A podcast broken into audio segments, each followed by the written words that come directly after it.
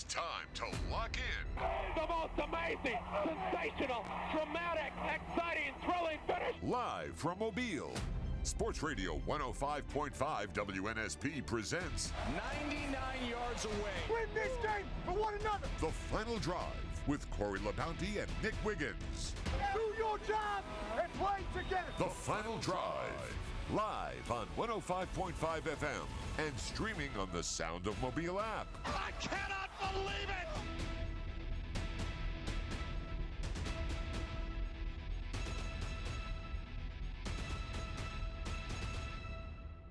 Welcome to the final drive here on WNSP 105.5. It's a Let It Marinate Monday edition of the final drive. And if you're a college football fan, especially one in this state who loves the 364 days of bragging rights that the Alabama or Auburn winner gets, then this is the perfect spot for you for the next three hours because there's plenty to marinate on in the 2023 Iron Bowl. We'd love to hear from you. 251 694 1055. Or you can go ahead and download that free Sound of Mobile app to any Apple or Android device that you have, and you can go ahead and pop off in the app. But I know this much Nick Wiggins, first of all, hope you had a tremendous and wonderful Thanksgiving, your first Thanksgiving with your beautiful baby girl and family. Sure.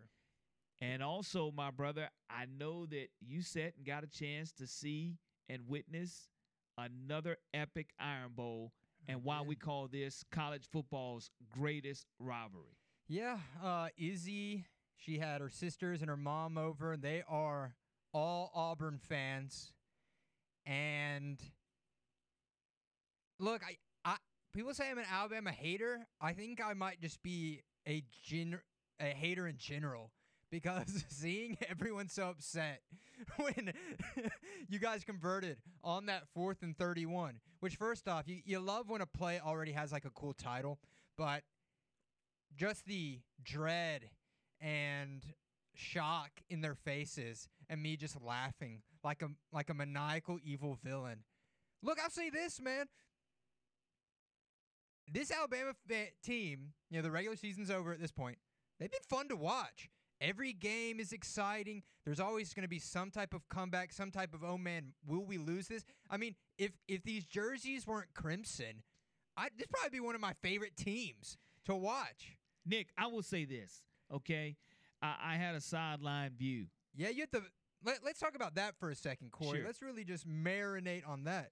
this guy, Corey LeBounty, first off, went a little bit viral for having the best camera angle of that play. Now, see, sometimes you they a lot of people have done a good job of editing your face out of it to where it's just the play. But if you're on Facebook or Twitter, people have put the different audio over it, which we'll play here in a sec. If you, if you see like, wow, this is the best angle of the touchdown, know that that came from Corey's phone. Now they edited his commentary and him putting his little selfie uh, face in there at the end. Unbelievable, unbelievable. Was it unbelievable, Corey? Tell It me five more times. Unbelievable. The best camera angle on all the official Alabama pages. How, how was it, Corey, being there and witnessing this all-time Iron Bowl moment and having the best seat in the house. It, it, it was undescribable. And, and when I say it was unbelievable, not only was it fourth and 31, let's go, let's back that up. And it was fourth and goal. Right. Fourth and goal. Right. But so this is not your average Hail Mary pass. This was not a Hail Mary pass. And this is what I want to hear from those that are listening to us in the app and in the radio.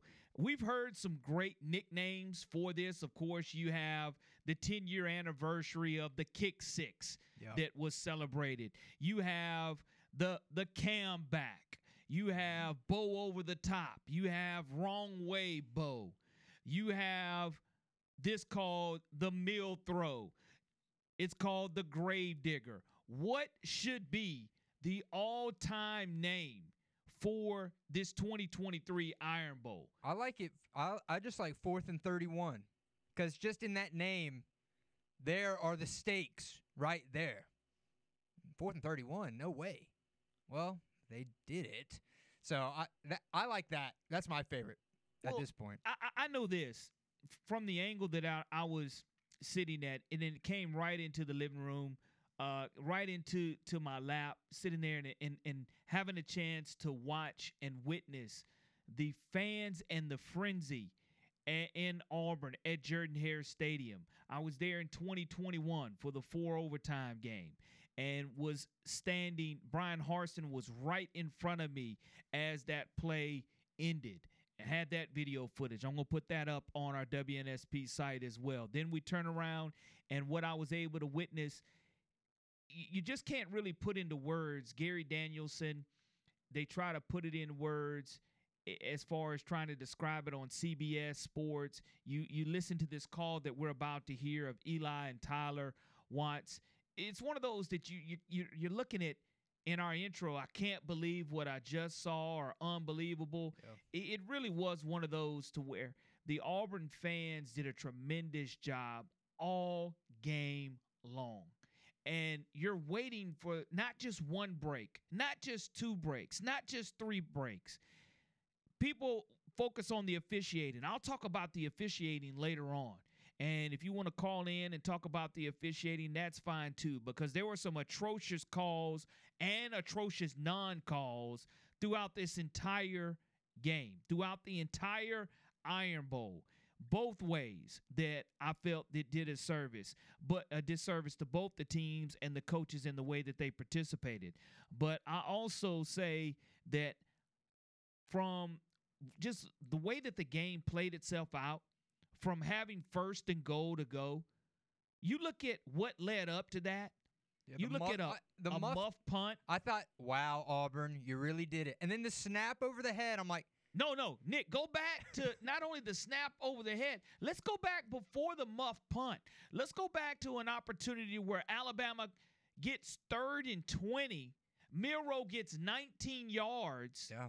And then the guts and the kahunas to call a sweep, a toss sweep on fourth and inches. Right. And how about that hit to make it fourth and inches? If you don't- stood him up right there. That that part is is amazing in and of itself. And I'm okay with the, the the the fumbled snap because you can say someone clapped at the line of scrimmage or whatever caused that. At the end of the day, it was lost yardage that Alabama had to make up. And Milroe on third down with the loss of down, he knew that he was past the line of scrimmage. You can see the expletives that Nick Saban blurted out. Look, just run the ball, just run it, and you'll get half of that. But that's what made this Iron Bowl even more epic. Yeah. It wasn't just one chain of events, it was a series and domino Yep. chain of events. And I know that Eli Gold and Tyler Watts and my buddy Tom Stipe, who we had on the show on Friday, they were able to sync up the video that I shot with the audio of the Crimson Tide Sports Network broadcast, and we'd like to play that for you. Fourth and goal from the 31-yard line. Here's the snap. Milroe stands in, lets everybody get downfield. Still standing. He throws into the end zone. He caught it. It's caught. It's caught by Isaiah Bond. Caught by Isaiah Bond in the corner of the end zone. Touchdown, Alabama. The Crimson Tide with 32 seconds to go in the ball game. And the video ends just as Corey begins to turn his phone back to his face. Well, you have to prove that you were in That's the right. moment. That's right. Because you can take anybody's footage and say, "Yeah, I was there. I shot it." No, sir. That's right. You have to prove that you were in the moment and you were there. and I can say you could not have asked for a better college environment, a better and more beautiful day than what we had at kickoff. Close to 68 degrees, sunny. Everyone was excited, and you knew from the kick, Alabama comes in, goes up seven to zero. Then all of a sudden, Auburn answers, and you're like, okay, we're going to have a great day today. And it's going to be one of those football games that, Nick, I know last week you didn't get a chance to, to hear all the misery from the Auburn fans after the New Mexico State Yeah. loss, but you kind of knew that that was setting the table for an epic Iron oh, yeah, Bowl. you knew they'd be fired up. And In the app, some great nicknames: Nightmare at Jordan Hare, Tears on the Plains, Milroe Miracle. Yeah, I, I, I think that those are all great. Disaster in the Pasture is one I've seen. The Crying Six is another one that I've heard. Keep those coming in the app with nicknames. The Mill Throw. I love the Mill Throw because you you you just it was not a hail mary as many people described. Nick Saban in his press conference afterwards talked about that's something that they practice. That is something that the Crimson Tide do work on. And I believe it's something that they have to work on every single day when you look at it. And he talks about if you're at it long enough, Nick Saban, I, we'll play that audio. It's about a minute long and about in this rivalry and in football, if you're around the game long enough, what you'll see.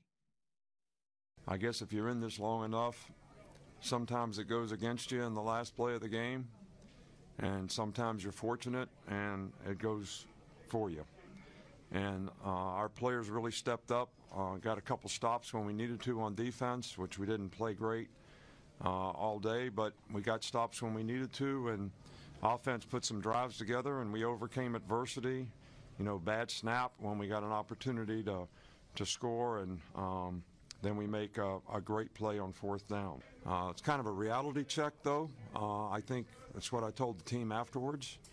Um, you know, sometimes it cannot be a great thing when you don't play really good and win, even though it's great to win.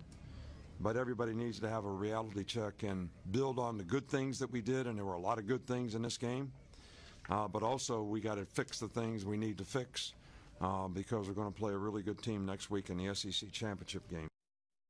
And as far as Hugh Freeze, on the flip side of that, Hugh Freeze, Nick, I know that there was some audio of Hugh Freeze talking about the hurt in the locker room, the hurt in the locker room that he felt, that the team felt, and it's going to be in that that latest WNSP update there about Hugh Freeze after the game. I was waiting to to to hear what he had to say because there's just not enough words to probably paint the correct picture for what we all witnessed, what the country and the world witnessed on fourth and 31. Hugh Freeze.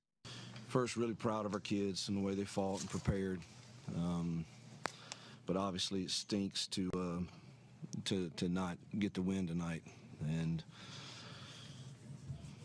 we just we didn't play good enough at uh, in the critical moments. Uh, had a turnover. With probably three minutes to go or four minutes to go, and and uh, then obviously didn't execute uh, fourth and whatever it was there. And then it really came down to those few plays in, in a game like this. But uh, man, it's it's a lot of hurt in that locker room, and it stinks. Um, our kids gave themselves a chance to win the Iron Bowl tonight, and and uh, that's going to stick with us for a while. 251 694 1055 is how you can reach us, or you can reach us in the app. We love to hear from you in the app. Already got some great nicknames for this particular Iron Bowl. Fidusti wants to know is number 65 for Alabama still holding the defensive lineman for Auburn? Uh, you know, I, like I said, as far as from the officiating, it, it was subpar to say the least. Subpar on both ends because some of the highlights when I had a chance to get back to, to the house and rewatch the game, there were definitely even on the jumbotron during the game when the boo birds you when you have 80,000 boo birds come out really really really loud you know it's an egregiously missed call mm-hmm. you know you can boo thinking that thinking that they did miss a call but when you show it on replay and then it gets super duper loud that's when you know whether it's missed face mask whether it's missed with illegal shifts whether it is the, Alabama's kicker absolutely getting teabagged afterwards on a play to where there definitely should have been a, a flag th- thrown in that situation. You see Burton get smacked upside his head in the end zone after the,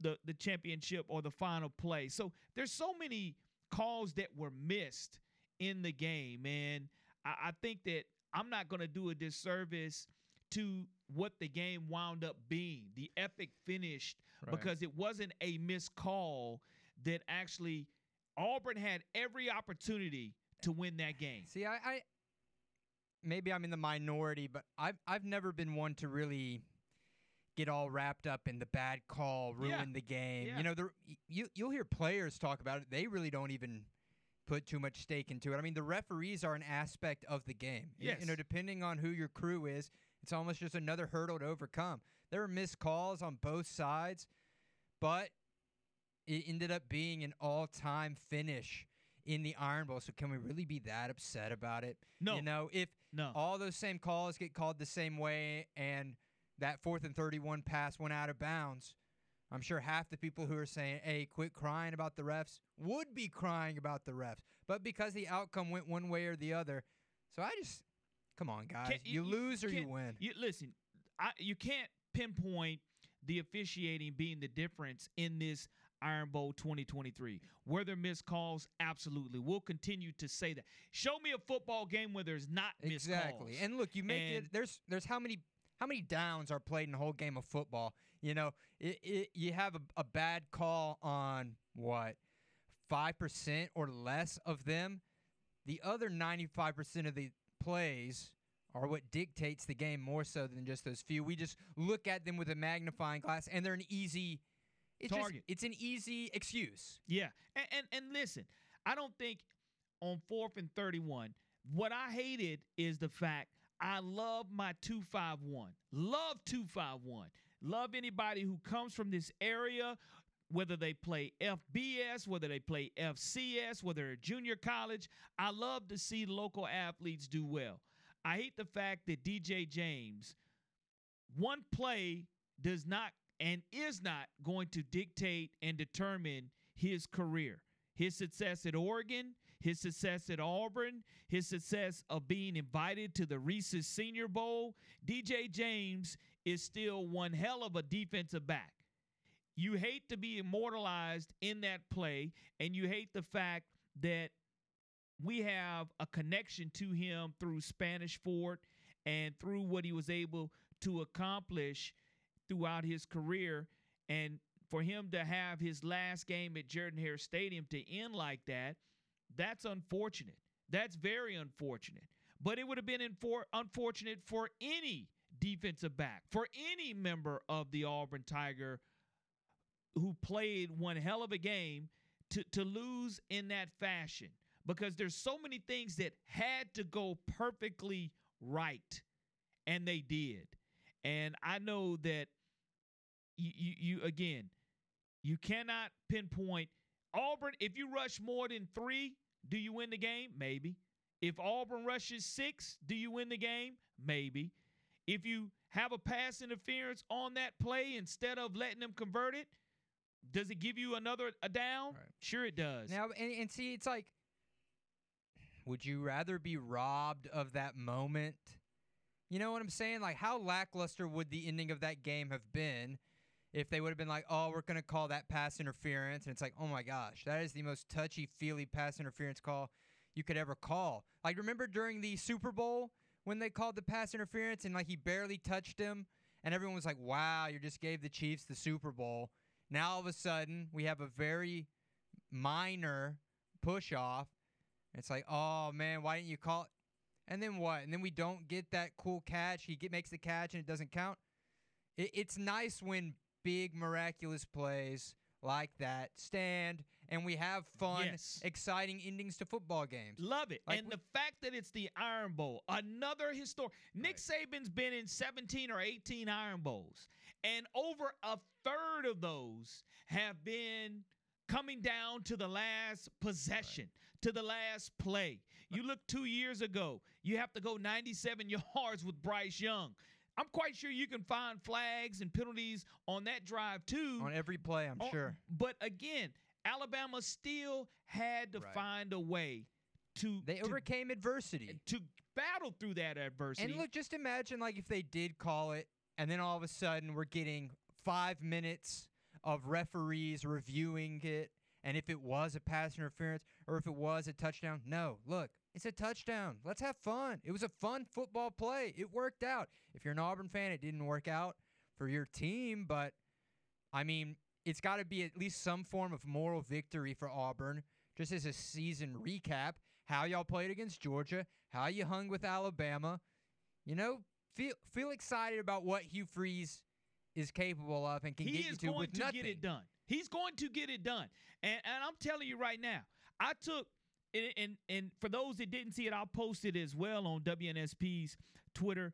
The fact that two Mr. Footballs were in the same picture, DeMarco McNeil, Ryan Williams, KJ Lacey, myself all taking pregame warm in the know, my- pregame my, guy pictures Corey together. with the mo- he looking like Ellen uh, that year at the Oscars with some of the most famous uh, selfies of all time. My man is out there, uh, you know, feeling like Hollywood. No, Speaking I, of I, Ryan will, I will say this again. really basking in the moment. Man, I was happy. I was seeing all the clips. I'm like, man, I'm happy for my guy. I know you're having a great time Man. I, I was it, it was it was great because you got a chance to see so many people that that you that you respect so much. Ronnie Brown, DeMarco McNeil sitting there before the game. And and look, you can say that it was pass interference, offensive pass interference at the end. You can say it's defensive pass. You can say whatever you want to.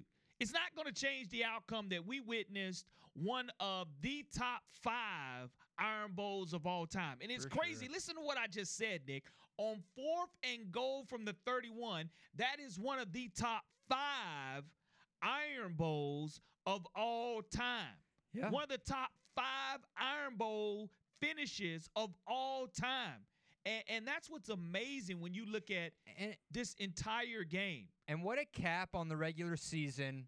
You know, if you're writing a movie or a story, you know, we see the start of Jalen Milroe. Oh, this guy can't throw. All he can do is this. And then the final play he has in the regular season in the biggest rivalry in America, he's able to complete one of the best passes in the best spot where he could have put it at. Like it's just it's storybook. I love when sports it feels like a movie, and and that was just like a a storybook ending. I feel to the regular season. So again, don't blame it on the officials. Don't sit and say, and, and again, whether you're an Alabama fan, whether you're an Auburn fan, it it whether you're just a football fan in general, the officiating should have and, and could have been a lot better than it was because there were missed calls on both sides of the football, which is what made the ending so much better. Because at the end of the day, Auburn had an opportunity, was one play away, one yard away from taking that victory away from Alabama and ruining its national championship opportunities. And now, you know, the SEC championship game just got a whole lot bigger. It means something. It, it means what a, a, somber week weeks it would have been at this radio station. No question about it. That's if that's how it went. Look- I'd have been having a blast. Eh, No question about it. Tony Tsoukalas got a chance to meet him at the game at the Iron Bowl.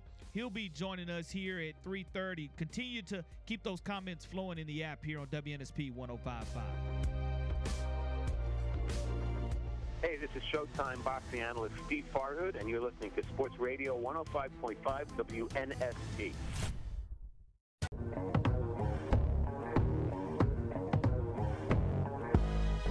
Welcome back to the final drive. Real quick here, just want to give you guys a heads up. This Friday, during our show, it's actually going to be the SEC Championship preview show. Once per hour, you'll have the chance to win a $50 gift card. Yeah, tr- try and get on our level now, Lee. And that's going to be during the Felder Shredding Trivia Challenge. You'll also be able to relive some of the greatest moments in SEC championship history during the Blue Herring Landscape flashbacks. That's this Friday from 3 to 6, the SEC Championship Preview Show, presented by Felder Shredding, Blue Herring Landscape, American Power Equipment, American Waste Solutions, and Rockin' Roll Offs. And look, we're going to be hearing from a lot of former players who have played in the SEC championship games because this is the last time that the SEC championship is going to be between the divisions. So we gotta, you know, make our mark in history and go back in time. Let you guys win. And look, that's not that's a $50 gift card every hour, people. So that's pretty good. And look, coming up next, my guy Corey just showed me a video. He was chumming it up with Miss Terry. But look, we're gonna talk with Tony Tsoukalas. And Auburn fans, I'm sorry, but look, it's Corey's day. This is bigger than Corey's birthday, so we're gonna let him have it. We'll be right back.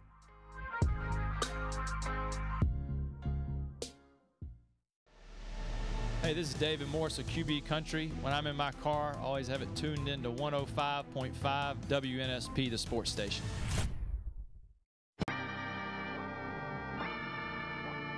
Welcome back to the final drive on WNSP 105.5. It's a Let It Marinate Monday edition of the final drive as this past Saturday in college football, there was plenty to marinate on, whether it was as an Alabama fan on Friday night looking to see if you were going to get any help from Oregon, looking to see if you were going to get any help from Texas, and then knowing that that help was not going to come on Friday. So Saturday, you knew, let's see what's going to happen in this Ohio State Michigan game and the great finish that was there in Ann Arbor. And then you turn around and you're in the press box area at Jordan Hare Stadium, and you know that, look, this game is, is turning out to be something that I think could go down to the wire. And of course, you go down to the field and you get a chance to witness history there on fourth and goal from the 31. And I know someone who I was sitting next to in the press conference afterward was Tony Tsoukalas. And I went up to Tony and said, Tony, it's a pleasure to finally meet you face to face. How's everything going, Tony? Yeah, it's going pretty well. It's been a wild few days, but I'll tell you what. It, it really has. And I mean, Tony, we, we've seen to me what why I call the Iron Bowl the greatest college football rivalry ever. And you look here in Nick Saban's tenure as head coach, whether it's the comeback, whether it's the kick six, whether it's the drive, whether it's the four overtime win, or now I, there's so many names that I've seen out there. One of the things that we're doing today is for all our listeners to come up with the great name whether it's the mill throw, the grave digger. I've seen, you know, the disaster in the pasture. Unbelievable finish to what was an epic Iron Bowl, Tony. Yeah, the thing I came up with right after the game, or right after the throw, was uh, Hail Milroe, just because of Hail Mary. But yeah, I think there's some other good ones out there as well. Yes, and I mean the the the situations like I talked about earlier in the show that got us to the point that we were at in the game to where Auburn muffs a punt, and then you look at not only them muffing the punt, you go back and Alabama winds up being third and 20, fourth and one, call a toss sweep on fourth and one. And if that's not perfectly executed, it's disaster. And we're talking about that. And then you look at why he didn't run the football on third down and he gets the penalty called, the loss of down, and then the great throw that was inbounds to Isaiah Bond. I mean, just so many things had to go the way that they needed to go for Alabama to be on the winning side of this game. Definitely. Uh, but they also overcame a lot, too. I mean, it was like an up and down thing. It wasn't just all fortuitous plays for Alabama. I mean, they, he had the. Uh, the the bad snap, and you know we found out uh, yesterday that that was you know brought on by uh, you know, clapping from Auburn's defense, but like that is a killer in momentum and then also in yardage. You go from second and nine to third and 20, you know, and like that's hard to recover from when you need a touchdown. So, uh, I mean, that was that was a pretty crazy moment that they had to overcome. They, you know, they had to overcome, you know, just the the swing and momentums in some of those games. They shot themselves in the foot with some penalties uh, took some points off the board. So, I mean, like, it was a crazy game. They really should have beaten that Auburn team by a lot more. Alabama's a way better team than, than that Auburn team, but that, that's what, you know, you were talking about it being the best rivalry. That's what this rivalry does, especially in Jordan Hare. Uh, you know, Auburn has no business hanging with Alabama, but inside Jordan Hare, when everything's clicking and they can take advantage of that, you know, environment, then you know they were able to do that, and you know that's a credit towards Auburn. And you know I think it's a sign of what Auburn could become under Hugh Freeze. Uh, they don't have the pieces there right now, but I mean, I think that you know they hinted at you know what they what they can be. Um, but you know, it was a it was a crazy game. You know, like on paper, it won't look great for Alabama because they beat a six and six team. They barely scraped by. Needed a hail mary to, to beat a six and six team, but uh, for those people that were there, that saw it, that, that know what this rivalry is about, I mean, you the the whole I don't know adage of just throw the records out, you know out the window. That seems so tired, but in this really in this game, you kind of have to do that, especially when this game is played in Jordan Hare. It's just some supernatural stuff that uh, really just propels the the Tigers, and uh, it's really fun to watch when those games are in Jordan Hare. And Tony, I know that Nick Saban had his press conference today in preparation for Georgia and the SEC championship game. And one of his opening statements in his opening presser was Nick Saban. So when I went to church yesterday, the first thing I said was, Thank God what could have happened didn't happen. And I was sitting right next to Miss Terry in the press conference there after the game. And she kind of explained and, and felt the same sentiments. But it, it really could have gone the other way for Alabama. And I know today in the press conference, Coach Saban, what was the most interesting statement that he made out of today's press conference for you? I mean, probably that one, the one that caught my eye the most. uh, just you know, or caught my ear, I guess, the most. It's just kind of this is kind of funny. Uh, I think that's kind of what every Alabama supporter or staff member or player, they are all feeling that, right? I mean, there's just so many. Uh, you know, if, if you didn't go to church as an Alabama fan on Sunday, uh, when are you gonna go? Because I tell you what, they they have a lot to thank to thank God for. Um, you know, that, that was a heck of a win, and you know, I think you know one of the things he said after the game was, you know, sometimes you know you have to be lucky on, on a play like that, but also, you know, you can talk about you know being lucky and being fortuitous, but a lot of that is creating your own luck. And and I think that's you know Nick Saban has downplayed the the voodoo, if you will, or the luck that Auburn's received in the past, and said like, look, they, they've just been they've just beaten us. They've played better in some of those games. It wasn't you know, and it's it's another thing like you know Alabama did a lot to lose that game, but then at the end they did a lot to win it as well. You look at the the 19 yard run from Jalen Milroe uh, on third and 20. I mean, a lot of people a lot a lot of teams when they got third and twenty in a situation like that, they throw an incomplete pass or maybe run for seven yards, and then it sets up a fourth and thirteen that's not that manageable. But you know, credit to Milroe for getting 19 yards on that play, and then they, they have a really good fourth and one conversion. Um, you know, it's kind of a. I think people will look and be like, "Oh, well, the offensive line messed up the snap again," but you know, the offensive line was not working out of a silent count, which means that they had to be audible in that crowd in that environment. Um, and if you look at it, I think there was one slightly early snap from Seth McLaughlin earlier in the game, but for the most part, until that last snap, you know, the offensive line didn't have any pre-snap penalties. Seth McLaughlin wasn't mis-snapping the ball, and that's a really tough environment to be doing that as well. So, like, that's another thing too that you maybe not get enough credit is like how well the offensive line performed. Only one sack allowed. Um, against Auburn. You know, I think you're seeing more growth from this team. So yes, they were lucky, but they also created some of that luck. Um, and I think it's kind of a case of like, you know, ball don't lie kind of thing. You know, if you, if you do enough right things, it doesn't matter what happens to you adversity wise. It, it tend good things tend to happen, and I, I think that uh, you know that's probably what happened with Alabama.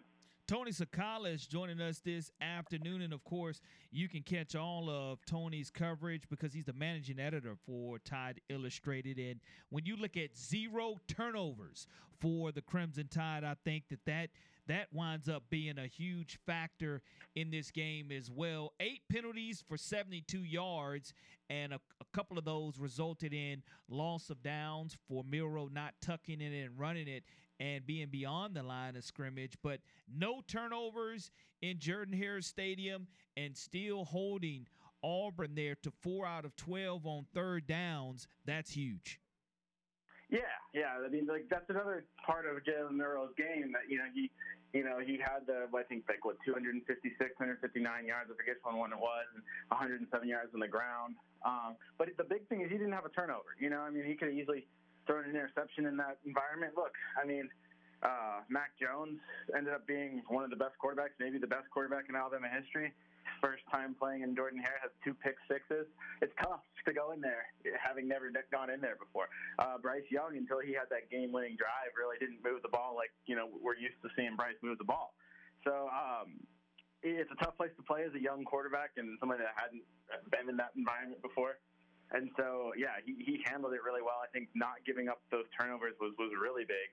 Uh, you know, and it's like with Jalen Milroe this year, he does so many different things, and it's running the ball, and it's not always. He's not going to always have those 300 yard games, and he's not a finished product yet. He's not somebody that you're wondering, oh, is he going to go to the league this year? He's not. He's not an NFL quarterback yet, and who knows if he'll even develop into one. But he's still got that work in progress. I think he has a, a, a higher ceiling than maybe most people give him credit for. Um, but I, you know, I think he'll tell you he's an unfinished product. The thing that you got to look for him is is, is decision making, which I know at times he should have tucked the ball, but there was also some some times where I thought that in the past he would have tucked it and kind of maybe scrambled instead of keeping his eyes downfield. And I think there was definitely some times, you know, that you got to give him credit for as well for stepping up in the pocket instead of just tucking the ball and running and, really making some great throws, especially early in the game. So um, you can see that growth from him. Uh, and uh, yeah, I wrote about that today, and I, I just you can really see the growth from Jalen Milroe, and uh, it's encouraging. And I, I think they've gone from winning despite him to winning because of him, and this is the one of the biggest games um, that really exemplifies that. Yeah, it definitely exemplifies that without question, and and also two of the, the, the special teams, the third phase of the game, always gets overlooked. Always, always, always. And we had two of the best kickers in the SEC. Will Reichard is now tied for the NCAA's all-time leading scorer, and you also had Alex McPherson, who he kicked the 21 yard field goal, but to have two phenomenal kickers on the field at the same time and really look at what Will Reichard has been able to accomplish, not only in his career, but also when you look at him missing one and be able to bounce back. Burnip also having a tremendous night, including uh, some critical punts with some great hang time on it. I love Alabama special teams play. Yeah, definitely. And it wasn't always perfect. You know, you, you had James Burnip shank a punt. You had uh, Will Reichard um, miss a field goal that he never he did never miss the kick in the Iron Bowl until that field goal, and you know that field goal would have actually given him the record, you know, the outright. Um, but you know those things kind of happen. I think just the the way that uh, you know obviously you had Jihaad Campbell fall on that fumble, right? But you know as Saban pointed out, uh, that was a great kick uh, kick by James Burnip, and you need a nice booming punt like that to give your defense enough time to get down and get under the ball. And, you know, that play doesn't happen if Burnip, you know, shanks the punt or kicks it too low and, you know, the, the returner gets to catch it. You know, so I, I think, you know, those little things of, you know, you don't, you don't really take you, you kind of take for granted doing the right thing sometimes. They're like, you know, it, sometimes it doesn't seem like a regular good punt that gets unnoticed because it's just, you know, if that guy fair catches the ball, then that play becomes kind of meaningless because you know it's just, just a nice punch, just an afterthought. But getting that that shows you the importance of doing your job. It, shows you the importance of James Burnip getting that nice punt off.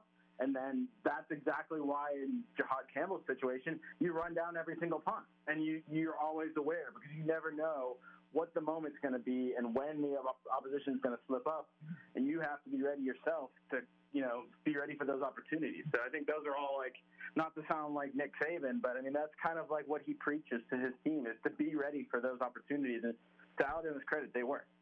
Yeah, they really did. And want to get your thoughts on this SEC championship game because it's one that a lot of people have been looking forward to since two years ago. And Kirby Smart versus Nick Saban. It's it's the goat versus someone who is – trying to he's been grazing in the same pasture as the goat and is trying to get his third national championship in a row and make his own history. Want to get your thoughts and predictions for this year's SEC championship game?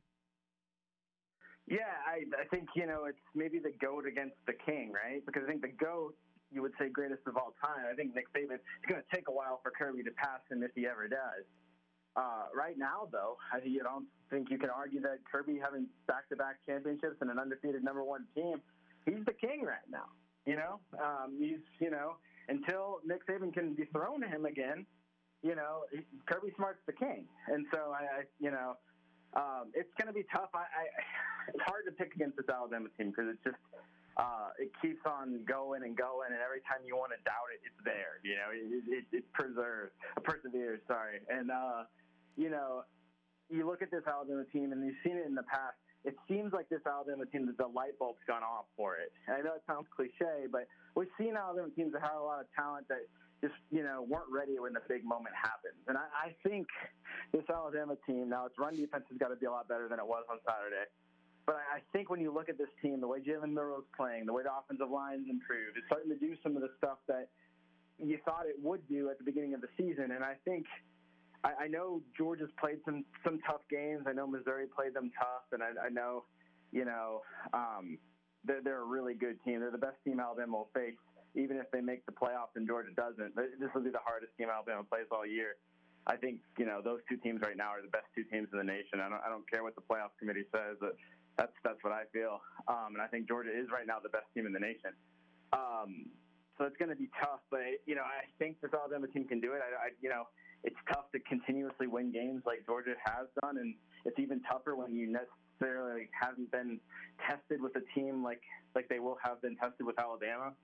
Um, so I could see Alabama winning a close one. I could see Georgia winning one too. I'm not totally made up my mind. I think if you had me pick, I think you know just after seeing Alabama come off this win. It doesn't seem like anything that can stop them, any kind of adversity. So I, I guess right now I'd pick Alabama. Maybe on Thursday I might change my mind, but uh, uh, you know it's going to be a close game. It's going to be a great game, and you know regardless of what happens, if both of these teams are somehow kept out of the playoff, which I mean I guess that would have to be for Alabama winning.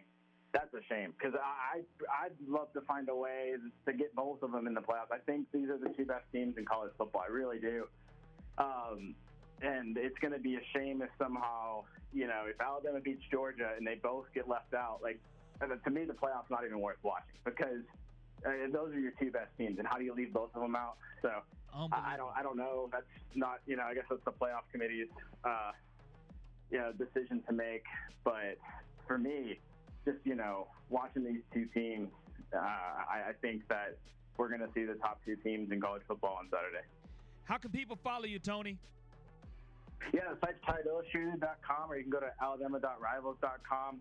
Uh, you can follow me at Tony underscore Tsoukalas on X, or you can follow us at Tide Illustrated on X. Thank you so much, Tony. Appreciate it. Look forward to seeing you on Saturday in Atlanta. Yeah, of course. Tony Tsoukalas, our guest this afternoon on the final drive. Hello, this is artist Daniel A. Moore. You are listening to WNSP Sports Radio. The Sound of Mobile presents For the win! The final drive No, they didn't. Oh, my gracious. How about that? with Corey LaBounty and Nick Wiggins. Live on 105.5 FM and streaming on the Sound of Mobile app. Oh, oh, Welcome to hour number two of the final drive on WNSP 105.5. It's a Let It Marinate Monday edition of the final drive. And always love to be joined by my partner, Nick Wiggins. And we all witnessed history Saturday at the Iron Bowl. But let's talk about what was at stake.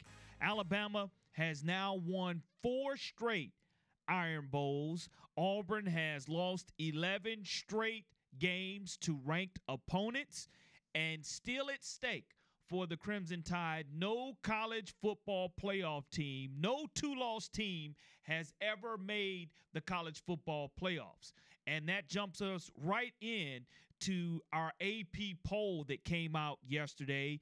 Our college football playoff poll will come out tomorrow, but Georgia remains at number one in the AP poll. Michigan now goes to two. Washington is at three. Florida State at four. Oregon at five. Ohio State at six. Texas at seven, Alabama at eight, Missouri at nine, and Penn State at 10. Right outside of that top 10, Nick Wiggins, is Ole Miss at 11. Alabama has defeated Ole Miss. LSU is at 13. Alabama has defeated LSU.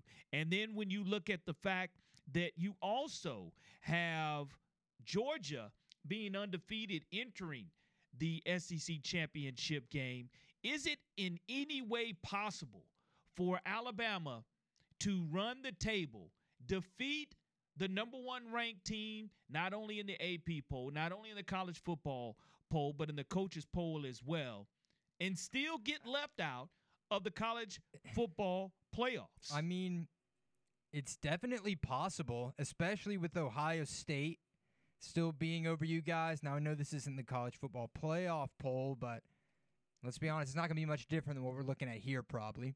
Well, I, I know this. You do look at the fact that a lot of Alabama fans were like, "Good grief, Florida! What? Do you, why can't you help us out just a little bit?"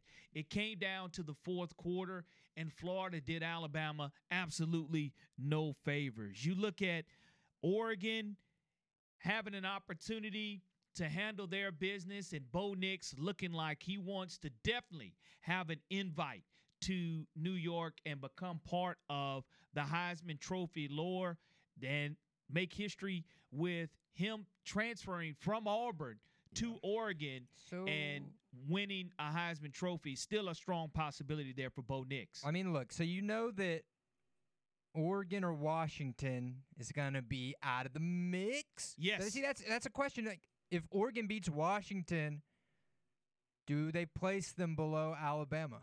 It- it's gonna it's gonna depend on how And Ohio, dominant there's no way that Ohio State can lose another game.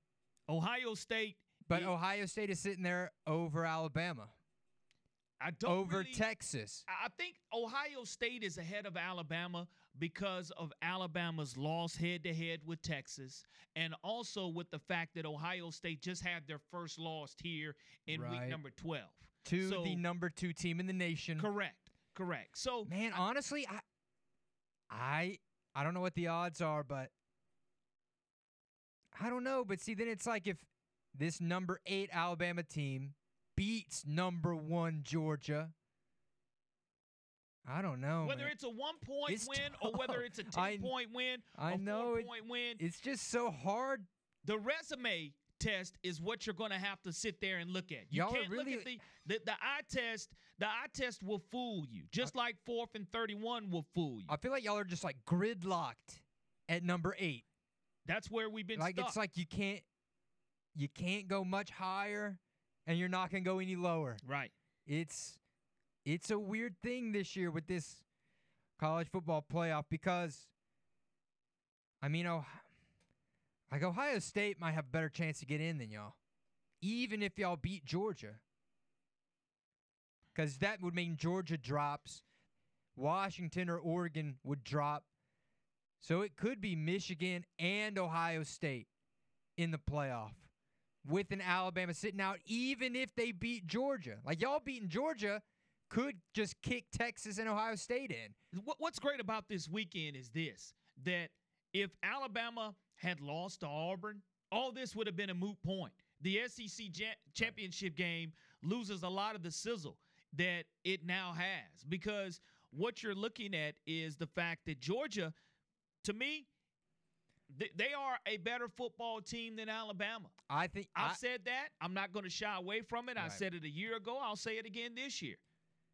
I think Georgia is gonna beat y'all, but like I said, man, early in the show, this Alabama team, they just always got something up their sleeve. I feel, whether it be bad or good. So I mean, I think it's gonna be a close game, but y'all gotta win that game. It, it's it's tough because y'all have to win that game, and that doesn't even mean y'all gonna get in. Correct. I mean, you can you can take care of your business. It, it's much easier to sit and say Alabama wins the Iron Bowl and continues. Let's say they do beat Georgia. Now you'll have a lot more politicking and you'll have a lot more strength of schedule and the eye test and the resume test. You're going to have to go ahead and arrange all of those things because what Alabama needed to do is first and foremost win the Iron Bowl. They did that. But they needed to do so in dominating fashion, which they did not do. They needed to have that type of win to where they left no question in anyone's mind to where they could continue to raise that ladder. But you are stuck right in neutral these last few weeks when you look at this overall poll to where you're you're not being able to leapfrog Texas. Now, I love the fact that Oklahoma State a team that South Alabama smacked around like they were nobody's business, right? I mean, just absolutely abused Oklahoma State in Stillwater. This is the same Oklahoma State team that has a chance to redeem itself and play spoiler.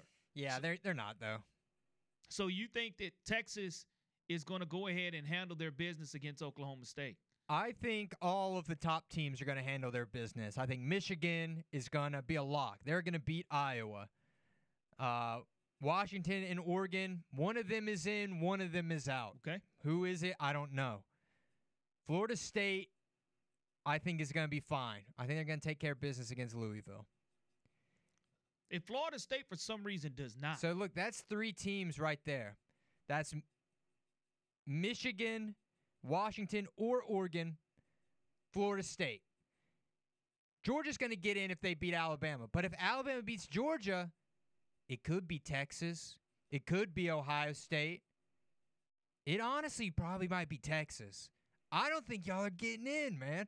If you leave, if Georgia somehow loses to the Crimson Tide and Alabama is the SEC champion. I mean, do you have to reward a team? To me, you it's hard to leave a one-loss Georgia team out of the college football playoffs as well. Yeah, if their only one loss is to Alabama in the SEC championship. Which now that's the only possibility for Georgia at this point in time. Yeah, they have to run the table. They can't lose this game. Because, see, you know, let's go back in time to when I talked about Alabama jumping Texas and, you know, basically this weird kerfuffle we have where you can never be ranked higher than a team that beat you. Mm-hmm. So, in that logic, that Jake Crane and a lot of listeners scoffed at and laughed at me, you being one of them, Alabama can never be higher than Texas. Right? Are you rethink are you rethinking that theory no, now? here's here's the theory Because I, I think that if a team if you're the number 8 team, 11 and 1, you lost one game and then you go and beat the number 1 team, the undefeated team with your last game of the season, that has to be rewarded with some movement. I don't think just because, oh, but remember y'all lost to Texas? Like in week two? You know, I feel like that's just, I don't know, but that's just me. I, a lot of people think differently. I know this. The the committee is really going to earn every single dime that that that they are that they have right here making these decisions because it can be college football chaos. It can still occur because Florida State is going to sit there and say, listen, if we beat Louisville and we are undefeated, there's no way we should even be thought about being left out. Oh, they're they're the a lock. football See, those playoffs. those are the three locks: Michigan, Washington, or Oregon, Florida State. Georgia's a lock if they win. If Georgia loses, that's when the chaos really comes into play. Could it be Ohio State? Could it be Texas? Could somehow they're like, you know what, Georgia, you lost one game. We're just going to drop you this far. You know, or would it be, hey, Alabama, congrats on closing out your season the way you did. We're actually going to jump you over Texas and Ohio State. You're good. I don't know. It's to be crazy. I, well, they showed, the committee has shown this as evident as bumping Florida State one position down. After you lose your quarterback for Florida State, that's the worst thing that could have happened for you for a couple of reasons. It cost you a seating or a spot in the college football playoff seeding selection, and it also cost you an outstanding quarterback to really lead that program. So I, I look at it like this, Nick. D- does Florida State, if they run the table, deserve to be in Absolutely, they do. And you look at them holding on against their rivalry and the Florida Gators. Florida had them on the ropes, uh, but Rodemaker did a great job. Tate Rodemaker held Florida State and did enough, only completing 12 passes. That was good enough to help his team beat. And he got, I mean, you look at Florida, Max Brown as well, nine out of 16. So, uh, again, Florida State. I mean, Louisville has a chance. They do have a They chance. They just lost, and you know, you can lose a game and you come back angrier and you play harder. Now they want to play what Auburn tried to play in the Iron Bowl season spoiler. Oh, we can take it all away from Florida State right here. You know, we we're not really going to win much. You know, in, in big terms, they would get the uh, the ACC championship. But let me let me ask you this, Corey. You know, I'm a guy who likes to throw out hypotheticals. Sure, absolutely. Let's say everything goes according to plan, all these teams win like we expect. Alabama somehow beats Georgia in miraculous fashion. And then here it comes Tuesday, the final college football playoff poll. And Texas is that number four team. Alabama sitting there at number five. How do you feel? What's your reaction? If you're if you're an Alabama player, you're pissed. Why? Because you had every opportunity in Tuscaloosa to beat them head to head, and that's where that head to head value but would have to be That's not my question. What does a Corey LaBounty, host of the final drive, what's his reaction? You're you just saying, ah, guys, we just should have took care of business week two? Or are you upset that the team that just beat the top ranked team in the nation and has won 12 straight games against tons of ranked talent is left out? And there's no one representing the SEC in the college football playoff. Well, first of all, there's going to be an SEC representative. That's the first thing. Secondly, I still would I wouldn't like it, but I would have to chew on that bitter pill and swallow it because Alabama lost the head to head in Tuscaloosa with Texas. You had every opportunity to eliminate that, to take that out of the equation, to where now it's better off that that one loss does and had come against LSU, that one loss, to where now LSU has dropped a couple of Southeastern Conference games, and you're still sitting atop the SEC West because you beat Ole Miss head to head, and you would have owned that tiebreaker. So with that scenario right there, yes, I would absolutely be as upset and angry as Nick Saban would be and should be, and every other Alabama fan. And I know, speaking personally, week two in college football was a long time ago. Yeah. And you can play them head to head again. And, you know, that's an opportunity you would love to see happen. Now, whether that would happen or not, I'm great with that too. I'm fine with that as well. But I know this much the fact that the Alabama Crimson Tide still control their own destiny. It's it's driving with uh, one hand on the wheel instead of two. You don't have it. There's two traffic hands on the wheel right now. Traffic on the road. A lot of eh, eh, traffic on the eh, road in Listen, front you're, of you. You're riding with one hand right now, and and it, it- it's not it's not a smooth ride that you're operating with right now. And because of that, you're in a situation to where you still control what you can control, which is to beat the number one ranked team in the SEC championship. To add to Nick Saban's resume, if you're able to add to Nick Saban's resume, then I think you'll be just fine. But you have to add to Nick Saban's resume and continue to run the table. If you're able to run the table, then that discussion is going to be one in which a lot, including the SEC commissioner and including those dollar signs, are going to make a huge difference in. For sure. And look, I'll go ahead and cut to a break. Mr. Hollywood over here, Corey, Mr. Viral Phenomenon. He's got the news out here waiting outside the door, ready to get the interview. Man, I, I need to try to get an autograph at some point today. But look, we'll go ahead and throw it to a break. We'll come back here in just a sec, and we'll keep, you know, taking the victory lap. Corey is leading the ch- leading the charge. I'm just on the passenger seat. I'm just I, I got my seatbelt on. I'm holding on for dear life, but we're having fun. So we'll be right back, guys. This is the final drive.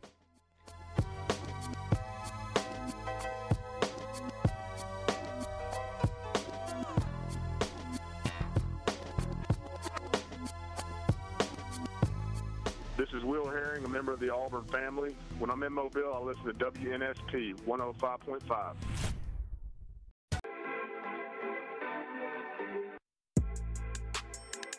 Welcome back to the final drive, and guys, I'm I'm sitting here and there's a little behind the scenes stuff. Corey, we talk to each other through the glass, and right now Corey's being interviewed by Fox 10. And just make sure you're tuned into Fox 10 tonight and see, uh, you know, Corey with his five minutes of fame. You know, they say he had a face made for radio, but we're, we're going to try and break that stigma today because, man, they got the lights all on him and it is glistening off that shiny bald head of his. Uh, it, it actually is a uh, pretty blinding glare, but man, look at he's just he's really going off about something. You know, I guess once the TV crews uh, come into the station, he forgets about our old little radio show. But man, I, I I can't wait to see this on TV tonight. But look, I I guess I'll talk about uh, some things. Can we talk about? I know we're talking nothing but Iron Bowl, and while Corey does his 60 minutes interview over there, let's talk a little NFL. Can we talk about the Saints and the Falcons for a sec? Is that allowed? Am I allowed to talk about that? Are any any, any dirty birds out there? What's going on with the Saints? What's going on with Derek Carr? Huh?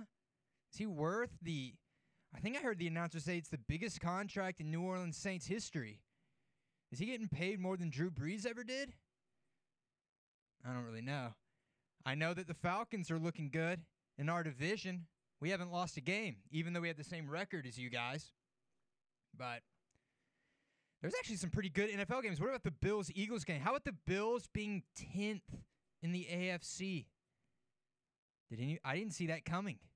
I did not. How about the Ravens handling the Chargers last night? But man, that that that NFC South, man, that is just a porta potty of a division. Someone's going to come out of it though. I think it'll probably be Atlanta. It could very well be New Orleans. I'm just not impressed. Yeah, here in the app, Carr's booty cheeks. Look, I'm not necessarily disagreeing with you, man.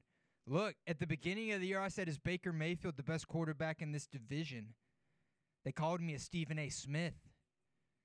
I think I might be right. And the dude is getting paid a fraction of what Derek Carr's getting paid. Chris Olave is nice, though. And what's up with Taysom Hill, man? You know the guy's going to run the ball. He, I don't know if they just block for him. I don't know how he just always gets seven yards every carry. Every single carry, it feels like. Fidusti, yo, I'm with you. Guy said that Derek Carr needs to quit blaming everybody. Does it not look like he just chews out somebody every time a play doesn't go their way? Like, ha- have you guys ever played like pickup basketball with the guy and he's just always barking at you and saying everything that you're doing wrong, but then you're looking at him and he's never making a play? Or when he turns it over, it's someone else's fault. I feel like that's Derek Carr, and those are never the guys I like to play with. I got I got my FCC guy over here in the app. Trust me, way worse things have been said uh, on this station. Maybe not necessarily this show, but there there have been a couple uh, dirty words slip, and there's definitely been more crass language than the term I just said. But and man, look, I don't I don't know how long the segments are on Fox 10, but my guy Corey is still talking to these guys. I, I'm gonna be I'm gonna die laughing if I tune into Fox 10 tonight, and it's just like the world's shortest segment. I think now they're wrapping up. I think they're trying to coach Corey into hey, why don't you get back on the microphone and get back on the show and talk about the Iron Bowl, and we'll just kind of get some footage of you uh, talking during the radio show. I could unmute his mic and we could hear the behind the scenes of the Fox 10. Should I do that? I, I need three yeses in the app if I should just unmute the mic in the studio and we just hear everything that the Fox 10 guy is talking to Corey about. I'll, I'll give it like 10 seconds. 10, 9, 8, 7, 6, 5, 4, 3, 2, 1. All right, we're not. I guess we won't invade. Oh, there. I need one more. Uh, okay, that was only two. I'm not gonna invade on their privacy, but man, are they are talking about something? My goodness. Okay, it looks like they're wrapping up. We're gonna come down. Corey's putting the headset on.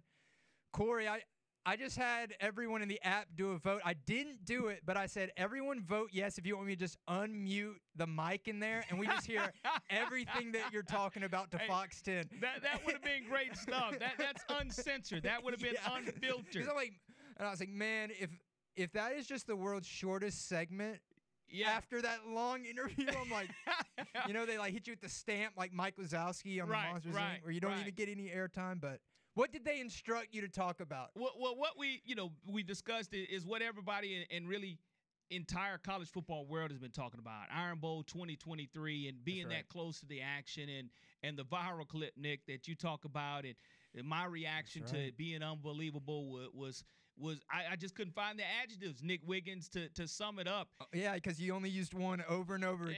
I mean, Unbelievable. And, and listen, when you listen to our intro to our show, one of the calls on the intro to our show, Nick, Uh-huh. what do they say on the show?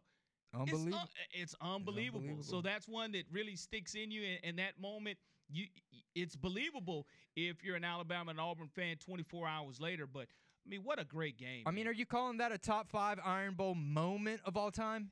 Yes, because when you look at going back to the first four overtime game, you have to put the kick six. To me, the kick six is something that you just don't see. That's number one. Yards. That's number one. That's number one by far. Yeah. That's that's number one. We'd have to get a 109 yard kick return to and, and, replace and that. that you just it's almost impossible to do. But when you look at that moment in Iron Bowl history, and then you follow up with a four overtime win for Bryce Young and, and the Crimson Tide, and then you look at this game right 10 years after the kick six is what makes it even more special.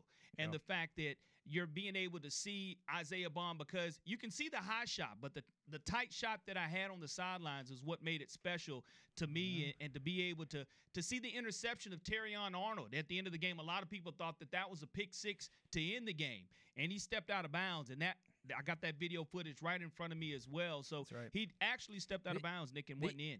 The only thing that would have been better in your uh, viral video is if just the whole time you did a selfie and like you somehow just had your face in it. Yeah, that would've whole been tough. play. Yeah, that- and that- e- that way- everywhere it would have been sent to, just your your shiny bald head and your face just grinning from ear to ear. That would have been good for branding, personal branding It- it- especially. personal branding would have been great. And and people in the app say you guys are overlooking the 85, the kick. No, you can't overlook the kick. I just think that when you start looking at 108 yard return for an intercept, well, for missed kick to go to the house, and then you look at the four overtime game, and then you look at the comeback for Alabama leading 27 to zero, whatever it was in in Bryant Denny, and to lose that game, that was pretty special in and of itself. And look, you know, I know that the Fox 10 guys got you mic'd up. It'd probably be good if we kind of went through all the uh, names of this play, right? That Right. that our listeners have come up with. What is the, it? the like? names of the play I've seen are the mill throw, the grave digger. Also, what else do we have? The disaster in the pasture was one of them that was pretty interesting. Uh, what else did you see in there, Nick? Fourth and 31, right here. My guy's calling it the push off. The push off. Touchdown for the crown. Amen corner was one that was offered. The corner was one that was offered as well. But if you can come up with the name of this play that you think that it should be called forever, I, send them to us in the app. We'd love to love to hear from you. right. What do you think this touchdown play should be called? Is it I like fourth and, fourth and 31. Keep it simple. The name itself shows the stakes of the event. You don't have to. If it's called the mill throw, you're like, okay, was it a what kind of throw was it? Was it you know fourth and 31? You're like, wow, those seem like unbeatable odds, and somehow they overcame them. So I, I that's, agree there. what I like. uh, the grave digger, I think, is interesting from the fact that you do look at what it what happened as far as what do you look at a grave digger's position being because it was it, it was going to sound louder than any stadium in in America Sure. would have sounded if that play does not get converted. and what, what was did the air just get sucked out of the Oh, stadium absolutely. immediately when they? Absolutely, you could hear the gasp Yeah. uh, as far as with everyone on that play when he caught it, and you were people's jaws would drop when you when you zoom in to the video. Sure. You see people's jaws drop, and you also see people say it was an incomplete pass. He pushed off. You saw all of those emotions and expressions throughout the entire video. That's right. And look, if you want to see the video, you can go on WNSP's Twitter. Corey posted it. We retweeted it on his behalf. I'm guessing you're going to see it on Fox 10 tonight, right? Yeah, that would probably be the place to go there as well. But it truly was. I'm gonna say it once again, Nick. Unbelievable. There you go. Hey, I'm, re- I'm ready to buy the T-shirt. I got you. I got you. All right. Well, we'll be right back and we'll continue breaking down the Iron Bowl. I talked a little NFL while you were doing your pre-production meeting in there. Uh, maybe we can get back into that, or we can just keep it all Iron Bowl. But this is the final drive. We'll be right back.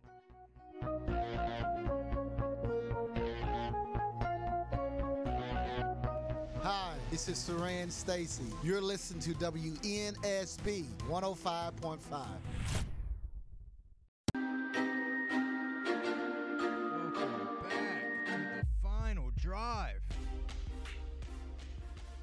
man, they're doing a whole 60 minutes expose on my guy Corey.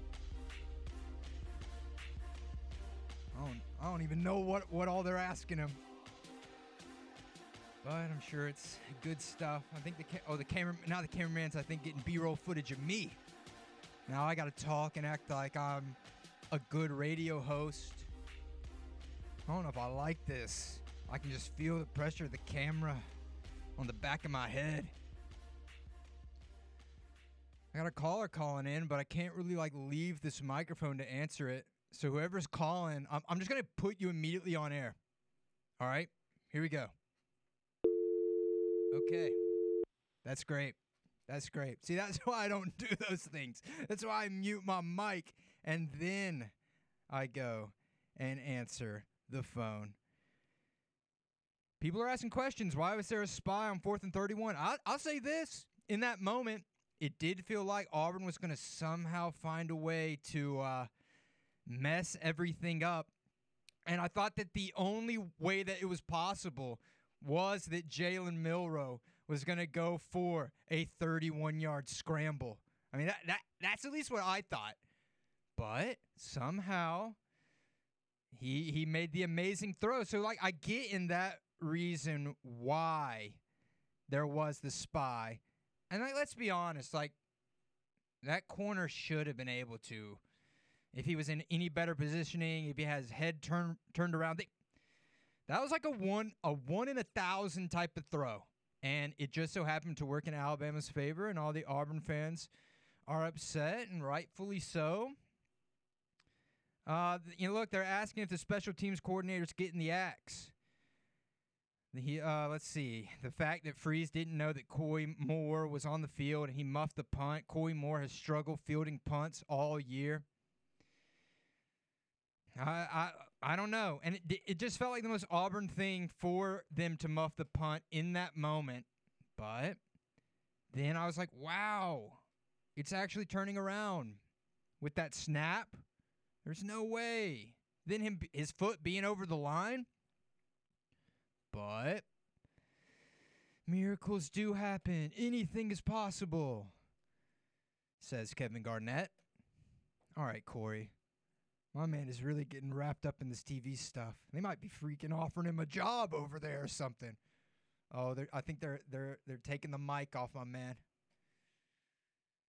Getting the lapel mic off, exchanging phone numbers, a little pat on the back, a little see you later. And he's back. Mr. Hollywood. You're, they're doing a they they must be doing a whole 60 minutes expose Listen, there's there, only man. one Hollywood that, That- I know, that- and that's Ryan Williams. He's the only Hollywood that I know. better, that better be the longest. Yeah, look, they're saying that that was a was that a job interview over there? look, that better be the longest news segment I've ever seen.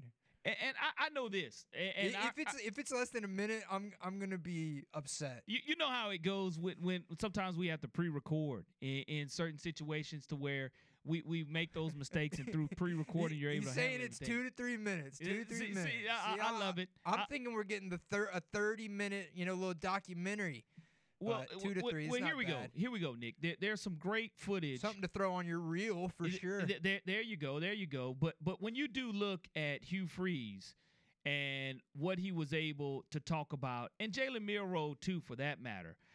I, I, like the fact, the positivity that Hugh Freeze had today yeah. in his press conference. He said, you know, he's absolutely, positively, totally convinced that this place can be an elite program. Let, let, let's hear from him talking about oh gosh being an elite program, Nick, because that's one of the things that I know Auburn fans want to see that never got an opportunity to see in. See, Corey, I'll, I'll play this audio clip, but I can feel this camera to the left of me staring at me. So I feel like they need footage of me speaking. right. So should I just play the audio clip and, and just and just, just mash like, your? There you go. you and just and talk just to talk. yourself. There you All go, right. Nick. Just Bet. talk to yourself. All right, here we go. I'm absolutely, positively, totally convinced this place can be an elite program. Now, being an elite program in this conference, there's some others too in it.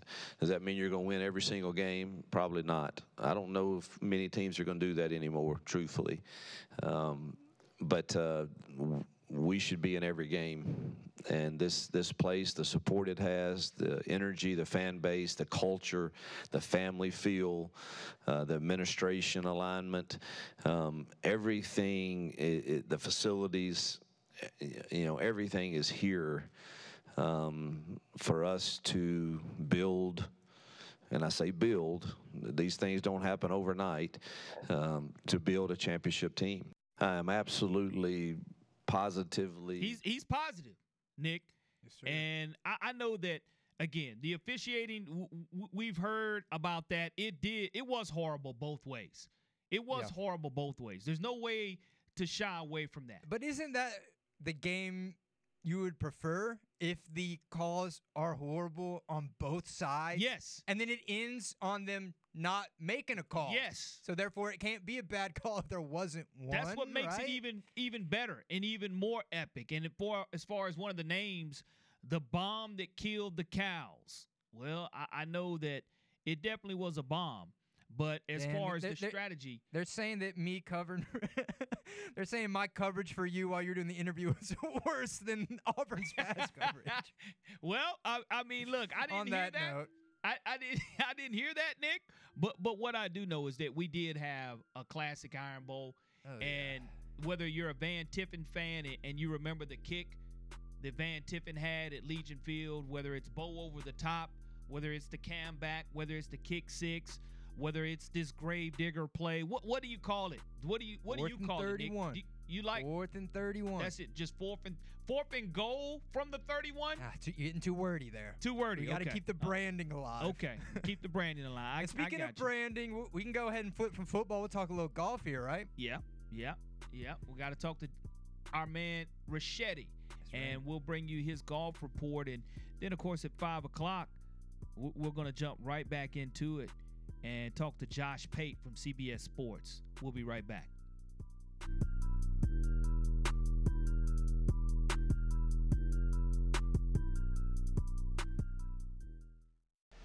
Hi, this is Bo Mattingly, co-producer of Training Days, Rolling with the Tide. If you're listening to WNSP 105.5 Mobile. Welcome back WNSP 105.5 and a Let It Marinate Monday edition of the final drive as there's plenty to marinate on as far as football is concerned. And will Alabama find its way into the college football playoffs? That's yet to be determined. But what is to be determined is we're bringing you the golf report brought to you by Dan Hart, LLC Engineered Products and Services, and John Rachetti is scheduled to jump on with us. And as we're trying to get John Rachetti on with us, you know, you've had some great nicknames for this Iron Bowl.